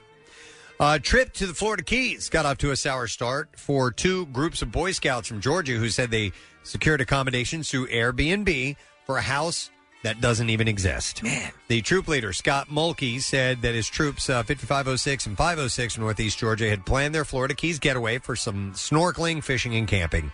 Uh, for part of the trip, the two tro- trips, uh, troops, I'm sorry, booked two Airbnb rentals that could hold all 24 of them. But before they even made it to South Florida, they started to realize uh, both of these separate bookings seemed off. Um, that's because Mulkey said it appeared that they had rented the same house through different hosts. The pictures were all identical, he said, and all for Big Pine Key. After they reached out to A- Airbnb, they said, no, it's legitimate. It's the real deal. So once they showed up, they arrived and they found mangroves and marshland. That's it. Well, that's why the description said lots of natural light. There was no mailbox, nothing there at all, he said. After finding an empty lot, Mulkey recorded a video to document his disappointment and frustration. Uh, ever resourceful, the scouts reorganized. They paid for some rooms at a hotel. They had a place to stay. Uh, Airbnb is going to fully refund them and also credit the families for a future stay somewhere. But they were completely Yeah. uh, scammed. Well, I on mean, that one. you expect to get a B&B. They wanted to go camping. I mean, they got that part in. They did Yeah. get that part in. Yes, exactly. Just trying to help. All right, and then one last story, and we will wrap. Let's go with this one. Delivery drivers will sometimes take a photo of packages that they left near the front of your house to prove they delivered it. Yeah. Sometimes those photos include more than just the package. A woman recently shared the driver had taken a photo of the delivery right after she had fallen face down in a puddle and was still laying on the ground. Oh my god! so he must Have, he must have just timed out perfect that she had fallen and she's face down in this puddle. Do you did you see the picture? I have not Oh, seen it. No, I only saw the story. Uh, her post got millions of views on TikTok, by the way. And there you go. That's what I have in the bizarre file. I have a question about uh, uh, the New Hampshire story where they um, uh, tipped sixteen thousand dollars. My Yes. question for you is this: uh, i- If you have outstanding credit card bills and you pass away, do who's responsible to make those payments? Is anybody responsible for that? I don't know. mean, you get willed. You can leave behind debt. You know, just like you can leave behind money. So that it, um, it- somebody inherits that debt. Somebody in- uh, somebody is responsible for it post death. Okay. And is there the opposite? There's no okay. Then th- that's a greater question for for another time. Because I was thinking, man, if I had a terminal ill- illness and I knew I was going to have to kick the bucket soon, well, that's the old why thing. not go somewhere and run up a crazy amount of credit? I have a friend whose grandfather left her so much debt that it, like, I mean, it, it Crippled practic- her? It, yeah, practically Oh, ruined her man. life. I mean, that sucks. I mean, because they, they you have She the, got it. the She- estate tax, right? So the, the government will tax you on uh, any sort of inheritance you get, but they don't have the opposite of that when you are left the uh, n- somehow negative, she was able To, somehow she was able to take care of it enough that it didn't, um, you know, ruin her life, but it did for a while. Okay. Wow. Cool. Okay. Interesting. All right. Well, we have a guest in our studio, uh, and we are always happy to see him. In fact, he may have been the last sort of live guest that we had uh, pre pandemic uh, because Kathy and Marissa were in Clearwater for Philly spring training, which ended up not happening. and But he was there. Ladies and gentlemen, the director of Fun and Games from your Philadelphia Phils, John Brazier. I was sort of alive back then. You were sort of alive? I was sort of alive back then. Yeah. Like everybody. Uh, that was weird, man. Hearing Totally you guys in this, and you couldn't even you, you didn't leave the hotel, and we were broadcasting live from there. It was And- just it was the beginning of it all. It was so trippy because it was like, like right to the last second. uh, who's going to go? Are we going to go down there? What's the story? You didn't know. Well, like everything seems like it might happen, or we don't know. And from literally from like it, minute to minute, we were rolling and trying to figure out how this was all going to play out. Right, and and for us, we had clients down there. We had, I mean, it was. I remember we, I was in a hotel room, and I think I realized that our season's going to get shut down when Rudy Gobert, the guy on the Utah Jazz, when he basically was. There's Oh Ricky Bowe right there. Dude, what's up? Rick Wow, I said Rudy Gobert, and here comes Ricky Metallico.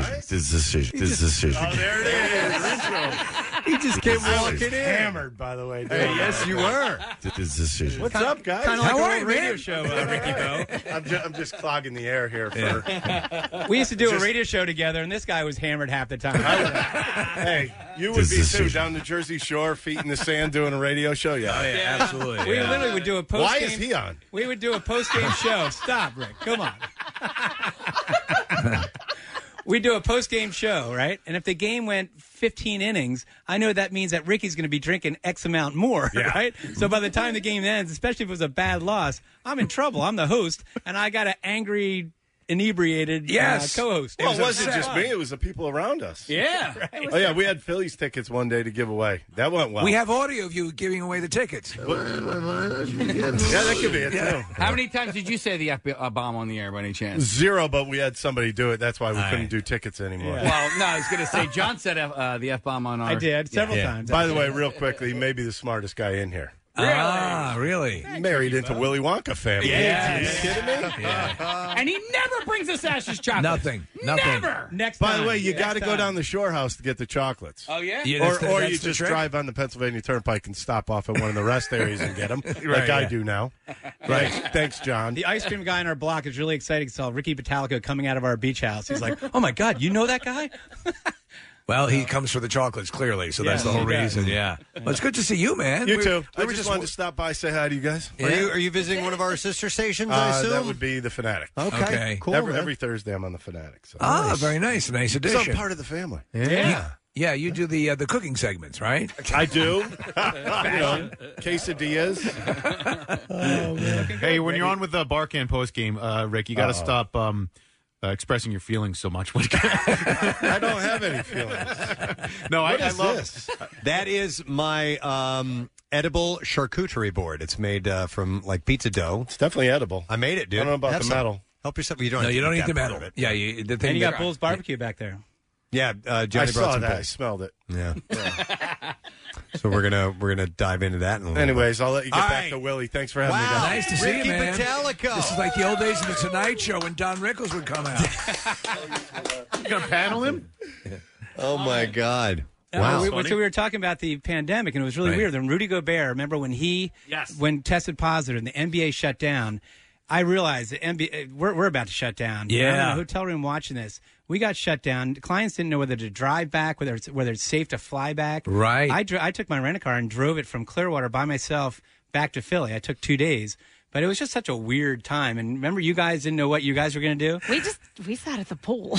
we had pictures of them on the beach or just hanging out, and it was like it was wild, but, but It yeah, was, I it mean, was we were- surreal. we tried to. I think Marissa left early, and I tried to change my flight, and they were like, "Nope," like Yeah. because people were trying to get out of there. However, I will say, staying the weekend, the people who did stay, it was like it There was no just- pandemic. No, there was Yeah. no pandemic. Hot at all. tub, you know, Yeah. crowded pool. Yeah. Did you stop at south of the border on your way back and get some fireworks? Uh, you always stop at south of the border just because you have to, kind of, right? You see Right. so many signs that says Pedro says, right? Yeah, freaking billboards. but I, I spent the night, actually spent the night in Savannah. I'd never been to Savannah, so it was a nice way to, uh, I guess, see Savannah. So Savannah's Cool beautiful, town. Yeah, but great here we town. are on the other side of it, and back to uh, Yeah, what, what man. feels very real. Full capacity crowds Yeah. everything. Right. Well, it's- and then again, last year I went to zero games, right? Because it was Wow. basically Yeah. no fans. Uh, this year, in the very beginning, we were told come to games if you if you have absolutely something specific to do. Um, so I was I was going to about half the games, and now with full capacity and no masks, and we're and now our press club has food, whereas before it was a box lunch. Right. We're, we're back to normal, so which is great. I was at a game a couple of weeks ago, the Yankees game, and it was a Saturday afternoon game. And uh, I got to chat with you for a little bit, John, and you said that that game, which was you know maybe 38, 39,000 or so, was the first time it really felt normal for you again. Uh, yeah, it was great. I mean, and everyone feels the same way. I mean, we've all been in the same boat. So you see Sure. the cameramen and the announcers and the game day employees, the ushers, the Airmark people. It's you know, it's it's and we're one big family. So it's nice to see everybody back. It really you know, is. we had a brief glimmer of it. Now we've always been coming into work, so thinking you know, our, our, our for the most part everything stayed you know similar to us. But when we did the Burt Kreischer parking lot show over there. Um, a- and uh, we started to see some of the people from Aramark and, and, and other people who we would always see from various concerts and the barbecue and any sort of events we'd be doing down there at the sports complex. You know, that was like our, our, a little taste, and then we still had to wait a little bit longer. But now it it, it, it see that park comes alive and and you're in your element. So what what is if people are attending and getting back to everything now? What are any new additions that people ca- did you have? Were there new things implemented? Or is there anything new? Uh, no, I mean, just in in the beginning Yeah. of this year, we had a lot of the seats were um, zip tied off. We Yeah. had- and I we helped all because we didn't have a lot of people to do this, so we all volunteered to put the zip ties on. And when we went to full capacity, we had to uh, take the zip ties off. How many zip ties Uh, you talk? I would- a lot. Literally, I had calluses on my Yeah. hand uh, Yeah. from doing, it, and we're all you know jumped in. Um, there's a couple things that are still out in the yard. There's uh, the the rock wall uh, wasn't open for a long time, so. Um, but we're, we're literally back to normal right now, and we actually have a new uh, where Harry the K's is below that. It's the Meadow Light Landing, so it's a cool little bar spot. You know, now we're getting uh, Goose Island and some of the outdoor bars area is are open now that we're again full capacity. So it's uh, we, we are literally back. It's almost back to full normal. Love it. I love it. Uh, so we were just talking off air. So we got Fourth of July weekend coming up. Uh, Padres are in town. Yeah, and actually, it's gonna be cool because Aaron Nola's uh, brother, his older brother, plays for the Padres. Oh, wow. Now I think he might be hurt right now, so we're hoping he's gonna be- get back. And I don't know if Aaron is gonna be pitching that series, but it's gonna be pretty cool. Two major league brothers playing against each other. Yeah. You know, one could be pitching against the other. I Or bet two- you one of them will throw the game. It just seems right. Or, or throw out the brother. That's cool. Um, and we, we were also discussing uh, fireworks uh, Yeah. this year. When's that going to happen? So July 16th, Xfinity Fireworks. We oh, never do it on July 4th. We never want to compete with the city. Right. So it's usually after. Um, sometimes we had it before, but usually it's after July 4th. So yeah, we're doing one one fireworks. Uh, we play the Marlins. Uh, that is on July 16th. That's the way to go because also you, you just enjoy it. Let it breathe a little bit because what you what you guys do over there is pretty amazing. It's great. Yeah. I mean, the fireworks obviously set to patriotic music. It's it's great. And you bought Bulls barbecue. You said today. I did did because Hmm. Nice. we're giving away tickets uh, for July 4th game, 105, and all kids 14 under are going to get a Local 98 IBEW uh, Zach Wheeler T-shirt. Oh, so, yeah, so have to go to the game. So, uh, and I, in honor of that, when you think of baseball, when you think of July Fourth, you think of well, you think of baseball and barbecue, right? Yes, right. And And, so- little kids in the union. Yeah. Well, so years and years ago, you guys always did uh, fireworks on the Fourth of July because I remember going there as a child on my birthday. So, uh, and you guys have moved that so that the city has their fireworks, and, and your fireworks show is second to none. I- Phenomenal. yeah. It's great. And you know, it's funny when we had to sell out crowds. What I it's going to uh, sound terrible. What I loved about it is I knew exactly how long it's going to be. I knew the sound check that was coming on, so employees could leave right at the perfect moment, so we could beat that fireworks crowd That's because we great. always had you know full capacity, and you're Yep. getting stuck in the line. So yeah, And it's, a little not perk. terrible. That No, it's a perk. great. Yeah. it's inside info. That's a good thing. Yeah, so no, it's great, and it- it's always uh, Lee Greenwood, and you, you can t- you can tell Yeah, what the yeah, what the yeah. uh, Yeah. The soundtrack's most gonna be. patriotic song, and then get out. Yeah. Uh, so, so you said we're going to give some tickets away? Uh, we have a four pack to give away on July fourth, one oh five game against the Padres. Nice. Okay. Well, then we should give that away. Let's do it. Let's do it. Uh, John, do the honor. Pick a number caller. Uh, let's do seven. All right. Seven. All right. 215 263 WMMR, four pack of July 4th tickets for the Phils Nice. as they uh, they play the Padres. And today's John's birthday, by the Ah! way.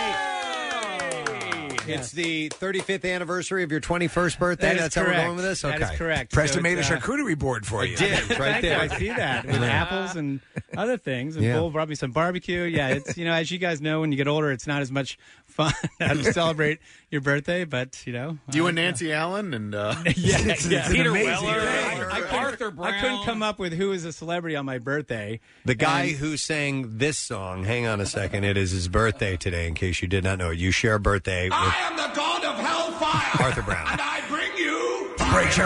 Yeah. I bring you Brazier. Talking about Brazier. He married into chocolate. His name is John Brazier. He does disgusting things with elephants. Oh my God! There it is. I don't think there's ever been a moment that you've ever been on this show that the elephant well story has not come up. The elephant story. I've cursed. I cursed at a concert on live WMMR radio. Yeah. I cursed on a uh, wha- whatever that gravity. Uh, Oh, that's mach- right. Yes. The gravity Name drop. ride you had, Name and I drop. even warned you Drop guys quiz. to get the guy on the seven second button to be ready because when this thing drops, I know what's coming out of my mouth, and I I know And you did. thyself. Yes. Yeah. And you- to to you literally- reiterate the elephant story, John was telling us about there was a promotion and there was going to be an elephant at the game, and he said that the fanatic was going to be coming on the elephant's back. Riding on the elephant's I said the back. fanatic will be coming on the back of an elephant. I meant I missed the part of the fanatic will be coming into the stadium on the back of an elephant. And yes, and the fanatic was in the studio with me when I said Uh, that. And you guys all fell to the floor. The fanatic fell to the floor. We had to go to a break. Ladies and gentlemen, I have to apologize to the spectators today. That was not planned. Never not funny, man. Hey, um, speaking of the fanatic, uh, did he? Did you guys get rid of the hot dog cannon? No. Oh, it's still there. Okay. We had heard we had heard it, it was gone. So okay. No, did, did- did you guys ever hear the story where he, you know, he shoots uh, the hot dogs are in wrapped Yeah. duct tape, Mhm. right? Or I guess it's so they were we were shooting some commercial and. I guess they left a lot of hot dogs in duct tape and tin foil around the concourse. Some worker that was walking around the concourse, it was not a game that day. Some worker saw it and called the uh, the bomb squad. The next thing you know, No. we all got we all had to leave the ballpark Oh, my uh, and God. get Because of a evacuated hot the dog. ballpark because they thought it was a bomb in the ballpark. So Oh we get my in there. Next thing you know, we, we find out an hour later it was, it was some uh, That's some- great. some tinfoil wrapped hot dogs. Oh my god, that's great! Oh, I love it. Uh, I also, you know what? I love how the fanatic and gritty have become this pair. Yeah. of uh, of celebrities in the city. I mean, the fanatic already was a celebrity, but seeing these shirts with the two of them together, like in, in the Pulp Fiction, you know, Great. thing, it's awesome, It, man. it really is awesome. And I and I remember, you know, I, I interviewed uh, for a podcast I do with Dave Raymond, and I said to Dave, I said, when you started in '78, that it was the only mascot, really one of the first mascots in the country. But it, a ma- picture of the fanatic, picture of a mascot coming to Philadelphia in a blue collar town, right? And if things could go south like, Yeah. real Oh, quick, yeah. right? Oh, yeah. I mean, right for the first mascot, yeah. right? And so, and to think about, so now Gritty starts what two years ago, And Gritty caught all kinds of grief locally, right? Remember Right. that he just got killed locally. first He looked- day, he yeah. looks Yeah. like Scott Hartnell on steroids. He Yeah, looks like yeah. Mm-hmm. this. and then it, you know what it took? It took the national media to rip Gritty. To then Philadelphians saying, "You can't rip art. We can Yeah, rip. yeah. We can Right, rip Gritty. right, but yeah. You guys You can't rip Gritty." And that's when everyone kind of galvanized around the, the Gritty, right? And now we love Gritty. Yeah, right? and, Gritty's the best. And plus the the marketing and the charismatic, uh, you know, Gritty himself. It's it's solid. yeah, they've It's done a great legit. branding job on Yeah. that. And there's you know for those out there that think there's no competition, they love each other and they work with each other, and it's that's the beauty of the city. All the teams work together, and we have great relationships with all the players and coaches, and Yep. you know we do a lot of things together, so it's great. And we're Nice. back. We're back. We're back. It's awesome. All right, July 4th, uh, the Padres, the Phils are playing them. We're getting a winner right now. Going to set up that four pack. Thank you to John for bringing the Bulls barbecue by today. And the um, uh, the fireworks are starting on the 16th, I think you said, or the 15th? Uh, 16th. 16th. July 16th. Okay. All right. Excellent. John, it's great to see you. All right, Happy thanks, birthday. guys. Thank you. John Brescia. Ah, We're going to take a break. We'll be right back. Stay with us. Like the Preston and Steve Show podcast? Check out MMR's other audio on demand at WMMR.com or on the MMR mobile app. Back with more of the Preston and Steve Show podcast. Right at this moment, we have your opportunity to win a digital download of Godzilla versus Kong. So we're going to do today's lesson question. And uh, let me see. Hmm, I'm sorry I did not look at these beforehand. Well, let's go with this. RoboCop could use his computer interface device to cut what? 215 263. It's true. Uh, WMMR. Let's see if you know the answer to this. RoboCop could use his computer interface device to cut what? Uh, call now. By the way, what is this one? It says Casey had the honor of feeling Drew Gulak, feeding Drew Gulak this morning. a Did I few- write it wrong? A few years back, and Casey gave what to Ric Flair? Oh, an enema. Oh, it says an enemy. Oh, yeah, that's I not would have right. used that. I. Well, that was a typo. You provided me with my mortal enemy. Here you go, Mr. Flair. Enema. Here All right. is Hulk Hogan. We will instead go with the RoboCop question. Let's see if you know the answer. We'll do the trash while you're calling in. The trash business is a gold mine. 93.3 WMMR with Preston and Steve's Hollywood Trash. All right, it's brought to you by the Craft Beer Trail of Greater Philadelphia, covering five counties with over 90 breweries and a thousand beers. M- Don't miss uh, summer weekend along with Craft Beer Trail of Greater Philadelphia. Get your fill at visitphilly.com. What's going on this morning, Steve? Well, Kim Kardashian granted a permanent restraining order from her latest crazed fan, Charles Peter Zelenoff. Since this was Kim's 100th str- restraining order, she and the judge took a commemorative picture in front of a stalker step and repeat. I hit the wrong Oh, button. Yeah, I, hit, wonderful. I hit the button. I lost our music. I'm sorry. it's all right. Continue, please. Alex Rodriguez has reportedly moved into a get this two hundred thousand dollar a month summer rental in Sag Harbor, just one mile from ex Jennifer Lopez. A Rod says the proximity is just a coincidence, as is his recent online purchase of binoculars and a ghillie suit. and finally, Salma Hayek claiming in an interview that her breasts became huge during menopause and have stayed that way. In addition, she says she accidentally fell down her basement stairs and her vagina got tighter. what? And that's your Hollywood track. All right, thank you, Steve. All right, we will now go to the phones for an answer to this question. What and RoboCop could also use his uh, computer interface device to cut what? And I will go to Sean for the answer. Hey, Sean. Hey guys, what's happening? Yeah, bud, looking for the answer. RoboCop could cut what with his computer interface? He could cut his and his co-star's birthday cakes. Yes, Kate. Yes. Hang on a second, Sean. For you, a digital download of Godzilla versus Kong, and the fate of the world hangs in the balance as these legendary adversaries collide in a battle of the ages. So, who will fall and who will be crowned the king of all monsters? You can own it now on digital and 4K Ultra HD. Now, Preston and Steve's Music News on 93.3 WMMR. Get loaded. All right, and it is brought to you by Armor Metals and Recycling. Get cash today if you need cash fast. Bring your scrap and e-cycling to Armor Metals and Recycling and walk away with cash today. Located in Pensauken, New Jersey, or at armormetalsrecycling.com.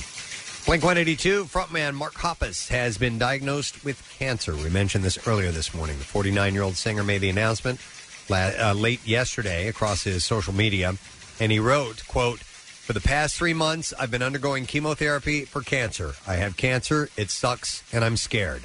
Uh, he went on to say that he was blessed with incredible doctors, family, and friends. According to his post, he has months of treatment ahead of him. He ended with, uh, "Can't wait to be cancer free." and see you all at a concert in the hopefully near future. Love to you all.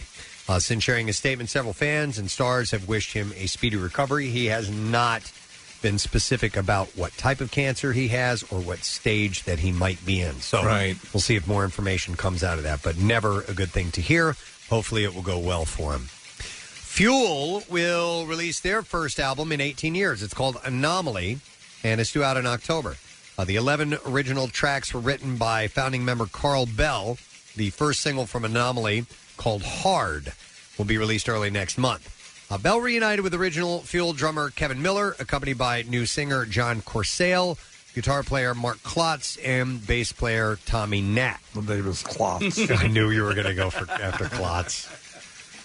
Mr. Klotz plays guitar. I love plumbing. Yeah. Uh, so different singer Brent Scallions. What happened to him? In the ba- I don't know what happened to him. Because he's the one who sang "Shiver," right? That's yeah. And hemorrhage. And hemorrhage on my pudding. uh, Bell and Miller recently shared a video of their emotional in-person reunion after a decade. Bell said, "We were just pacing with each other. We were just patient with each other. Uh, from the first conversation, I recognized the same feeling in Kevin's voice. Uh, Fuel was huge for us, and it was a great moment in our lives.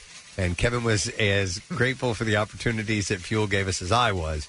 Uh, we bonded on that fact, and I would have taken a bullet for him, and I still would, is what he said. I, I dig Fuel. I, I you know, their their their Yeah. songs, a couple of songs that were the big hits for them, I thought were really great. But uh, you know, Brent's voice was very distinctive. that and, was the and he band, was yeah. clearly a really good singer. And so we'll see how they do with this guy, John Corsale. I can he's- sing as well. He's from Pennsylvania. I'm not sure what part of uh, Pennsylvania, but um, be nice to find out if he was from the Sure, area. Yeah. Uh, he joins Fuel as Miller and Bell reunite after a decade long separation, decades long separation, it says here. All right. Uh, former Black Sabbath bassist Geezer Butler is set to release his solo albums as a set entitled Manipulations of the Mind, the complete collection. Uh, the set will feature his GZR album, Plastic Planet, his Geezer album, Black Science, Geezer, and GZR's Ohmwork. Uh, a bonus record will also be included in the set. Uh, the album is due out on July 20th. Is Geezer short for Geese Chester? Geese Chester? I don't know. Well, I don't know where. The, what is his real name? It's surely not. That's a Geezer. good question. Uh, Yeah. Nick, do you mind Yeah. uh, doing a quick search and, And if- see what Geezer Butler's real birth name is? It's like Van Giesbrook or something. Uh, we'll find out in a second here. It Nick's is got not Van Giesbrook. It is Terrace Michael Joseph Geezer Butler, and uh, Just a nickname. All right, Terrence Michael Joseph Butler. He used to call everybody geezer at school. Hey, you old Oh. geezer! And so it was a slang term for a man. And then because he called everybody that, they ended up calling him that. That became his nickname. It would be more like Geezer. Geezer. You're just a geezer. You're a geezer, ain't you? Right, right, a geezer you are. I told you guys the story. I'll tell you one more time, though. Growing up as a kid, I'd always heard that Geezer Butler lived in our area. All right. And that on Halloween, you could go by his house and and, and, uh, and you know, it'd be Right. freaky to go by the dude from Black Sabbath's house and get candy. And they, I heard that, you know, he had all these guitars all over the house. I never believed it for one second. We talked to Tony Iommi a few years Yes. Oh, ago. It's goddamn true. yeah. He lived in St. St. Louis. Louis. I just never even bothered to follow up on that. It seems so stupid and outrageous. The hell would he be doing in, the, In St. Louis. the center of America? Yes, Geezer Butler. You, you uh, are a Kit Kat. Yeah. You geezer. You got, uh, baby Ruth Ball. I would have absolutely gone by there had I known that was true. All right, and the last story. Wolfgang Van Halen's debut album, Mammoth WVH, has debuted big across the Billboard charts. Uh, the collection is, of course, is Eddie's son writing, performing, and producing all on his own on this. Entered the Billboard 200 albums chart at an impressive number 12. That's excellent. Yeah, he posted on social media, I am blown away and eternally grateful for the support you've all given me. This is absolutely crazy. Thank you seriously, a debut rock album getting a top 15 placement on Billboard Top 200 in 2021. Absolutely insane. Oh, man. He said, You're all incredible. Yeah. So, did you live near Chesterfield, Preston? I lived in Chesterfield. Okay, so did Geezer Butler. I know. I mean, not just in St. Louis, he lived in my damn town. Hey, I remember you. you came to my house on Halloween. Yes. You were dressed as a fairy princess. No. No? were Uh, you dressed as a hobo? Yes, Yeah, actually, I, I would've remember been. you. Mm-hmm. Uh, by the way, Billboard's top uh, the the, uh, uh, the Mammoth album topped the charts on Billboard's top rock albums, hard rock albums, and independent albums list, and It's it also amazing. hit number two on Billboard's top album sales and current album sales chart. You can see that, gentlemen. At the MMRBQ, Mr. Wolfgang Van Halen, Mammoth WVH. And I hope we get a chance to talk to him. I would Um, love that. I have a feeling we probably will. At least somebody from the station will- will sit down for an interview, but I wouldn't mind talking to him myself. I mean, Pierre already has. I know he had to spend some Yeah. time with him on a, it was a, uh Zoom conference. All right, so that's it. That's your music news, friends. We're going to take a break. We're going to come back in a second. We'll get the letter of the day for the word of the week when we return. Stay with us. The MM E Army is coming to your neighborhood. Join Jackie Bam Bam Saturday from noon to 3 at the Verizon store at 1301 Bristol Pike in Ben Salem. When you buy a select smartphone from Verizon, you'll get up to $1,000 towards a second smartphone with select unlimited plans. Additional terms apply. Um, today's been a very fun program, and I want to thank the people that have helped make it fun. Our guest, Drew Gulak. What a good WWE fella. Yeah, so excited. He's E, Yep. doing well, and he couldn't be nicer. Yeah, super nice guy, and uh, he just he came in because he was in town. Yeah. and he grew up listening to the Preston and Steve show. He, st- he started listening to us as Preston, Maryland, and Steve. All the way back. All the way I back. love it. Oh. And then he was in, in, in, enamored of the picture of your uh, pizza dough charcuterie board. Yes, and uh, therefore that brought him to us. So I Yes. made one. I made one in here in the Your studio. charcu- charcuterie board brings all the boys to the yard. It does. I should write a song, actually, and chase it down with a milkshake. Um, thank you also. Speaking of songs, Don McCluskey, great musician. His current song called First in Flight is going to be on, I'll play a little bit of it for you, is going to be on the season two finale of Mythic Quest, and that's why we had Rob McElhenney on with him as well. To American boy, This is a beautiful song. gonna conquer the dream. Just a lot of fun, like it. happy, Really like great it. story about the Wright brothers Yep. and opportunity and and uh, so much more. So uh, it's cool to have Don on the program today. And don't forget that uh, that exhibition match, that friendly match coming up with AFC Wrexham. Uh, and uh, that's, of course, uh, Rob McElhenney's team against Philadelphia Union, and that is going to be on July 29th. There was something else to mention about Don McCluskey, right, Nick? Yeah, he forgot to mention he has a live gig wi- in front of a real live audience and an actual live music show that you can go to, and it's going to be at uh, Broken Goblet Brewing, and uh, that's going to be on July 24th. And so uh, you can follow Don on Instagram. Um, and but yeah, Broken Goblet Brewing, July 24th. It'll and uh, tickets are available on Broken Goblet's Facebook page. Nick, you had asked me if I'd played if if my band Saint had played Broken Goblet, and I thought that was a song you were talking about. Right. Uh, no, the it was a gig. venue. Yes. Yes. we have played there. Okay, I yeah. believe so. Yeah, and- well, Don thought so too, and so he was trying to make that connection, and then we just kind of got lost in the sauce or whatever. But uh, that's where his gig is, regardless. And, and uh, once again, July 24th, and uh, tickets are available through Broken Goblet Brewing's Facebook page. Wonderful, and thank you to John Brazier. For And uh, mystery unannounced guest Ricky Botalico, as he just kind of popped into the studio for a second. Uh, but uh, John stopped by to promote uh, the uh, events coming up with the Phils. Uh, they're playing the Padres July 4th weekend. On July 4th, actually, we gave away some tickets earlier. Uh, and also their fireworks going to start on July 16th. They don't compete with the city's fireworks Yeah. or the Welcome America thing. So it was nice to have uh, John by as well. Pierre Robert has sauntered into the studio as well. Good day, sir. And to you. We've had a lot of guests today. It's almost like we're back to normal. Almost like it, We're yeah. getting there, man. cool. Yeah, it's very, very nice. Uh, shall we get the letter from Yes. you? Here we go. Preston and Steve on 93.3 WMMR. Now, the Daily Letter. And the Preston and Steve show is brought to you today by the letter I, is in Indiana. All right, and we have just one more letter to go, and we'll give away a sweet escape package from Hard Rock Hotel and Casino Atlantic City, and this will include a midweek stay in a suite, a one hundred dollar uh, dinner voucher, and a spa package. That's a pretty sweet deal. And you can book your Hard Rock Atlantic City escape starting at just eighty nine dollars at Hard Rock Hotel atlanticcity.com. So that goes out to you tomorrow. Everything good in your world? Very good. What's that? That is. You don't go anywhere near that.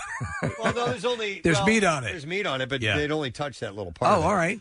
Um, that is my uh, edible charcuterie board that I made, Oh. and uh, it's um, yeah, it's awesome. It is delicious, honestly. I grabbed a piece and had a little bit of honey and some cheese and it, just the, the dough. It's a simple thing, but it, it uh, That the combination cheese. works. What's that now? Is this cheese? It is cheese. Yeah. And this is like stuffing or something? It's uh, pizza dough.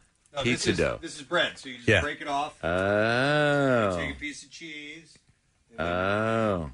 You can get a little piece of fruit, and you can dip the honey and dip it in honey. Has the meat touched the other areas? No, I told you it's only touched a small part right here.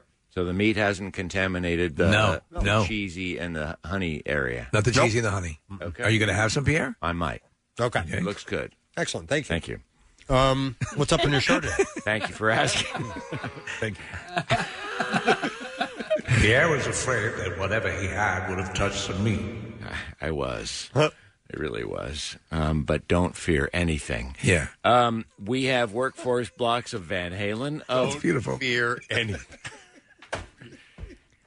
Let that. I'm be- reminded of what the DJ Pierre Robert said when he said, Don't fear anything.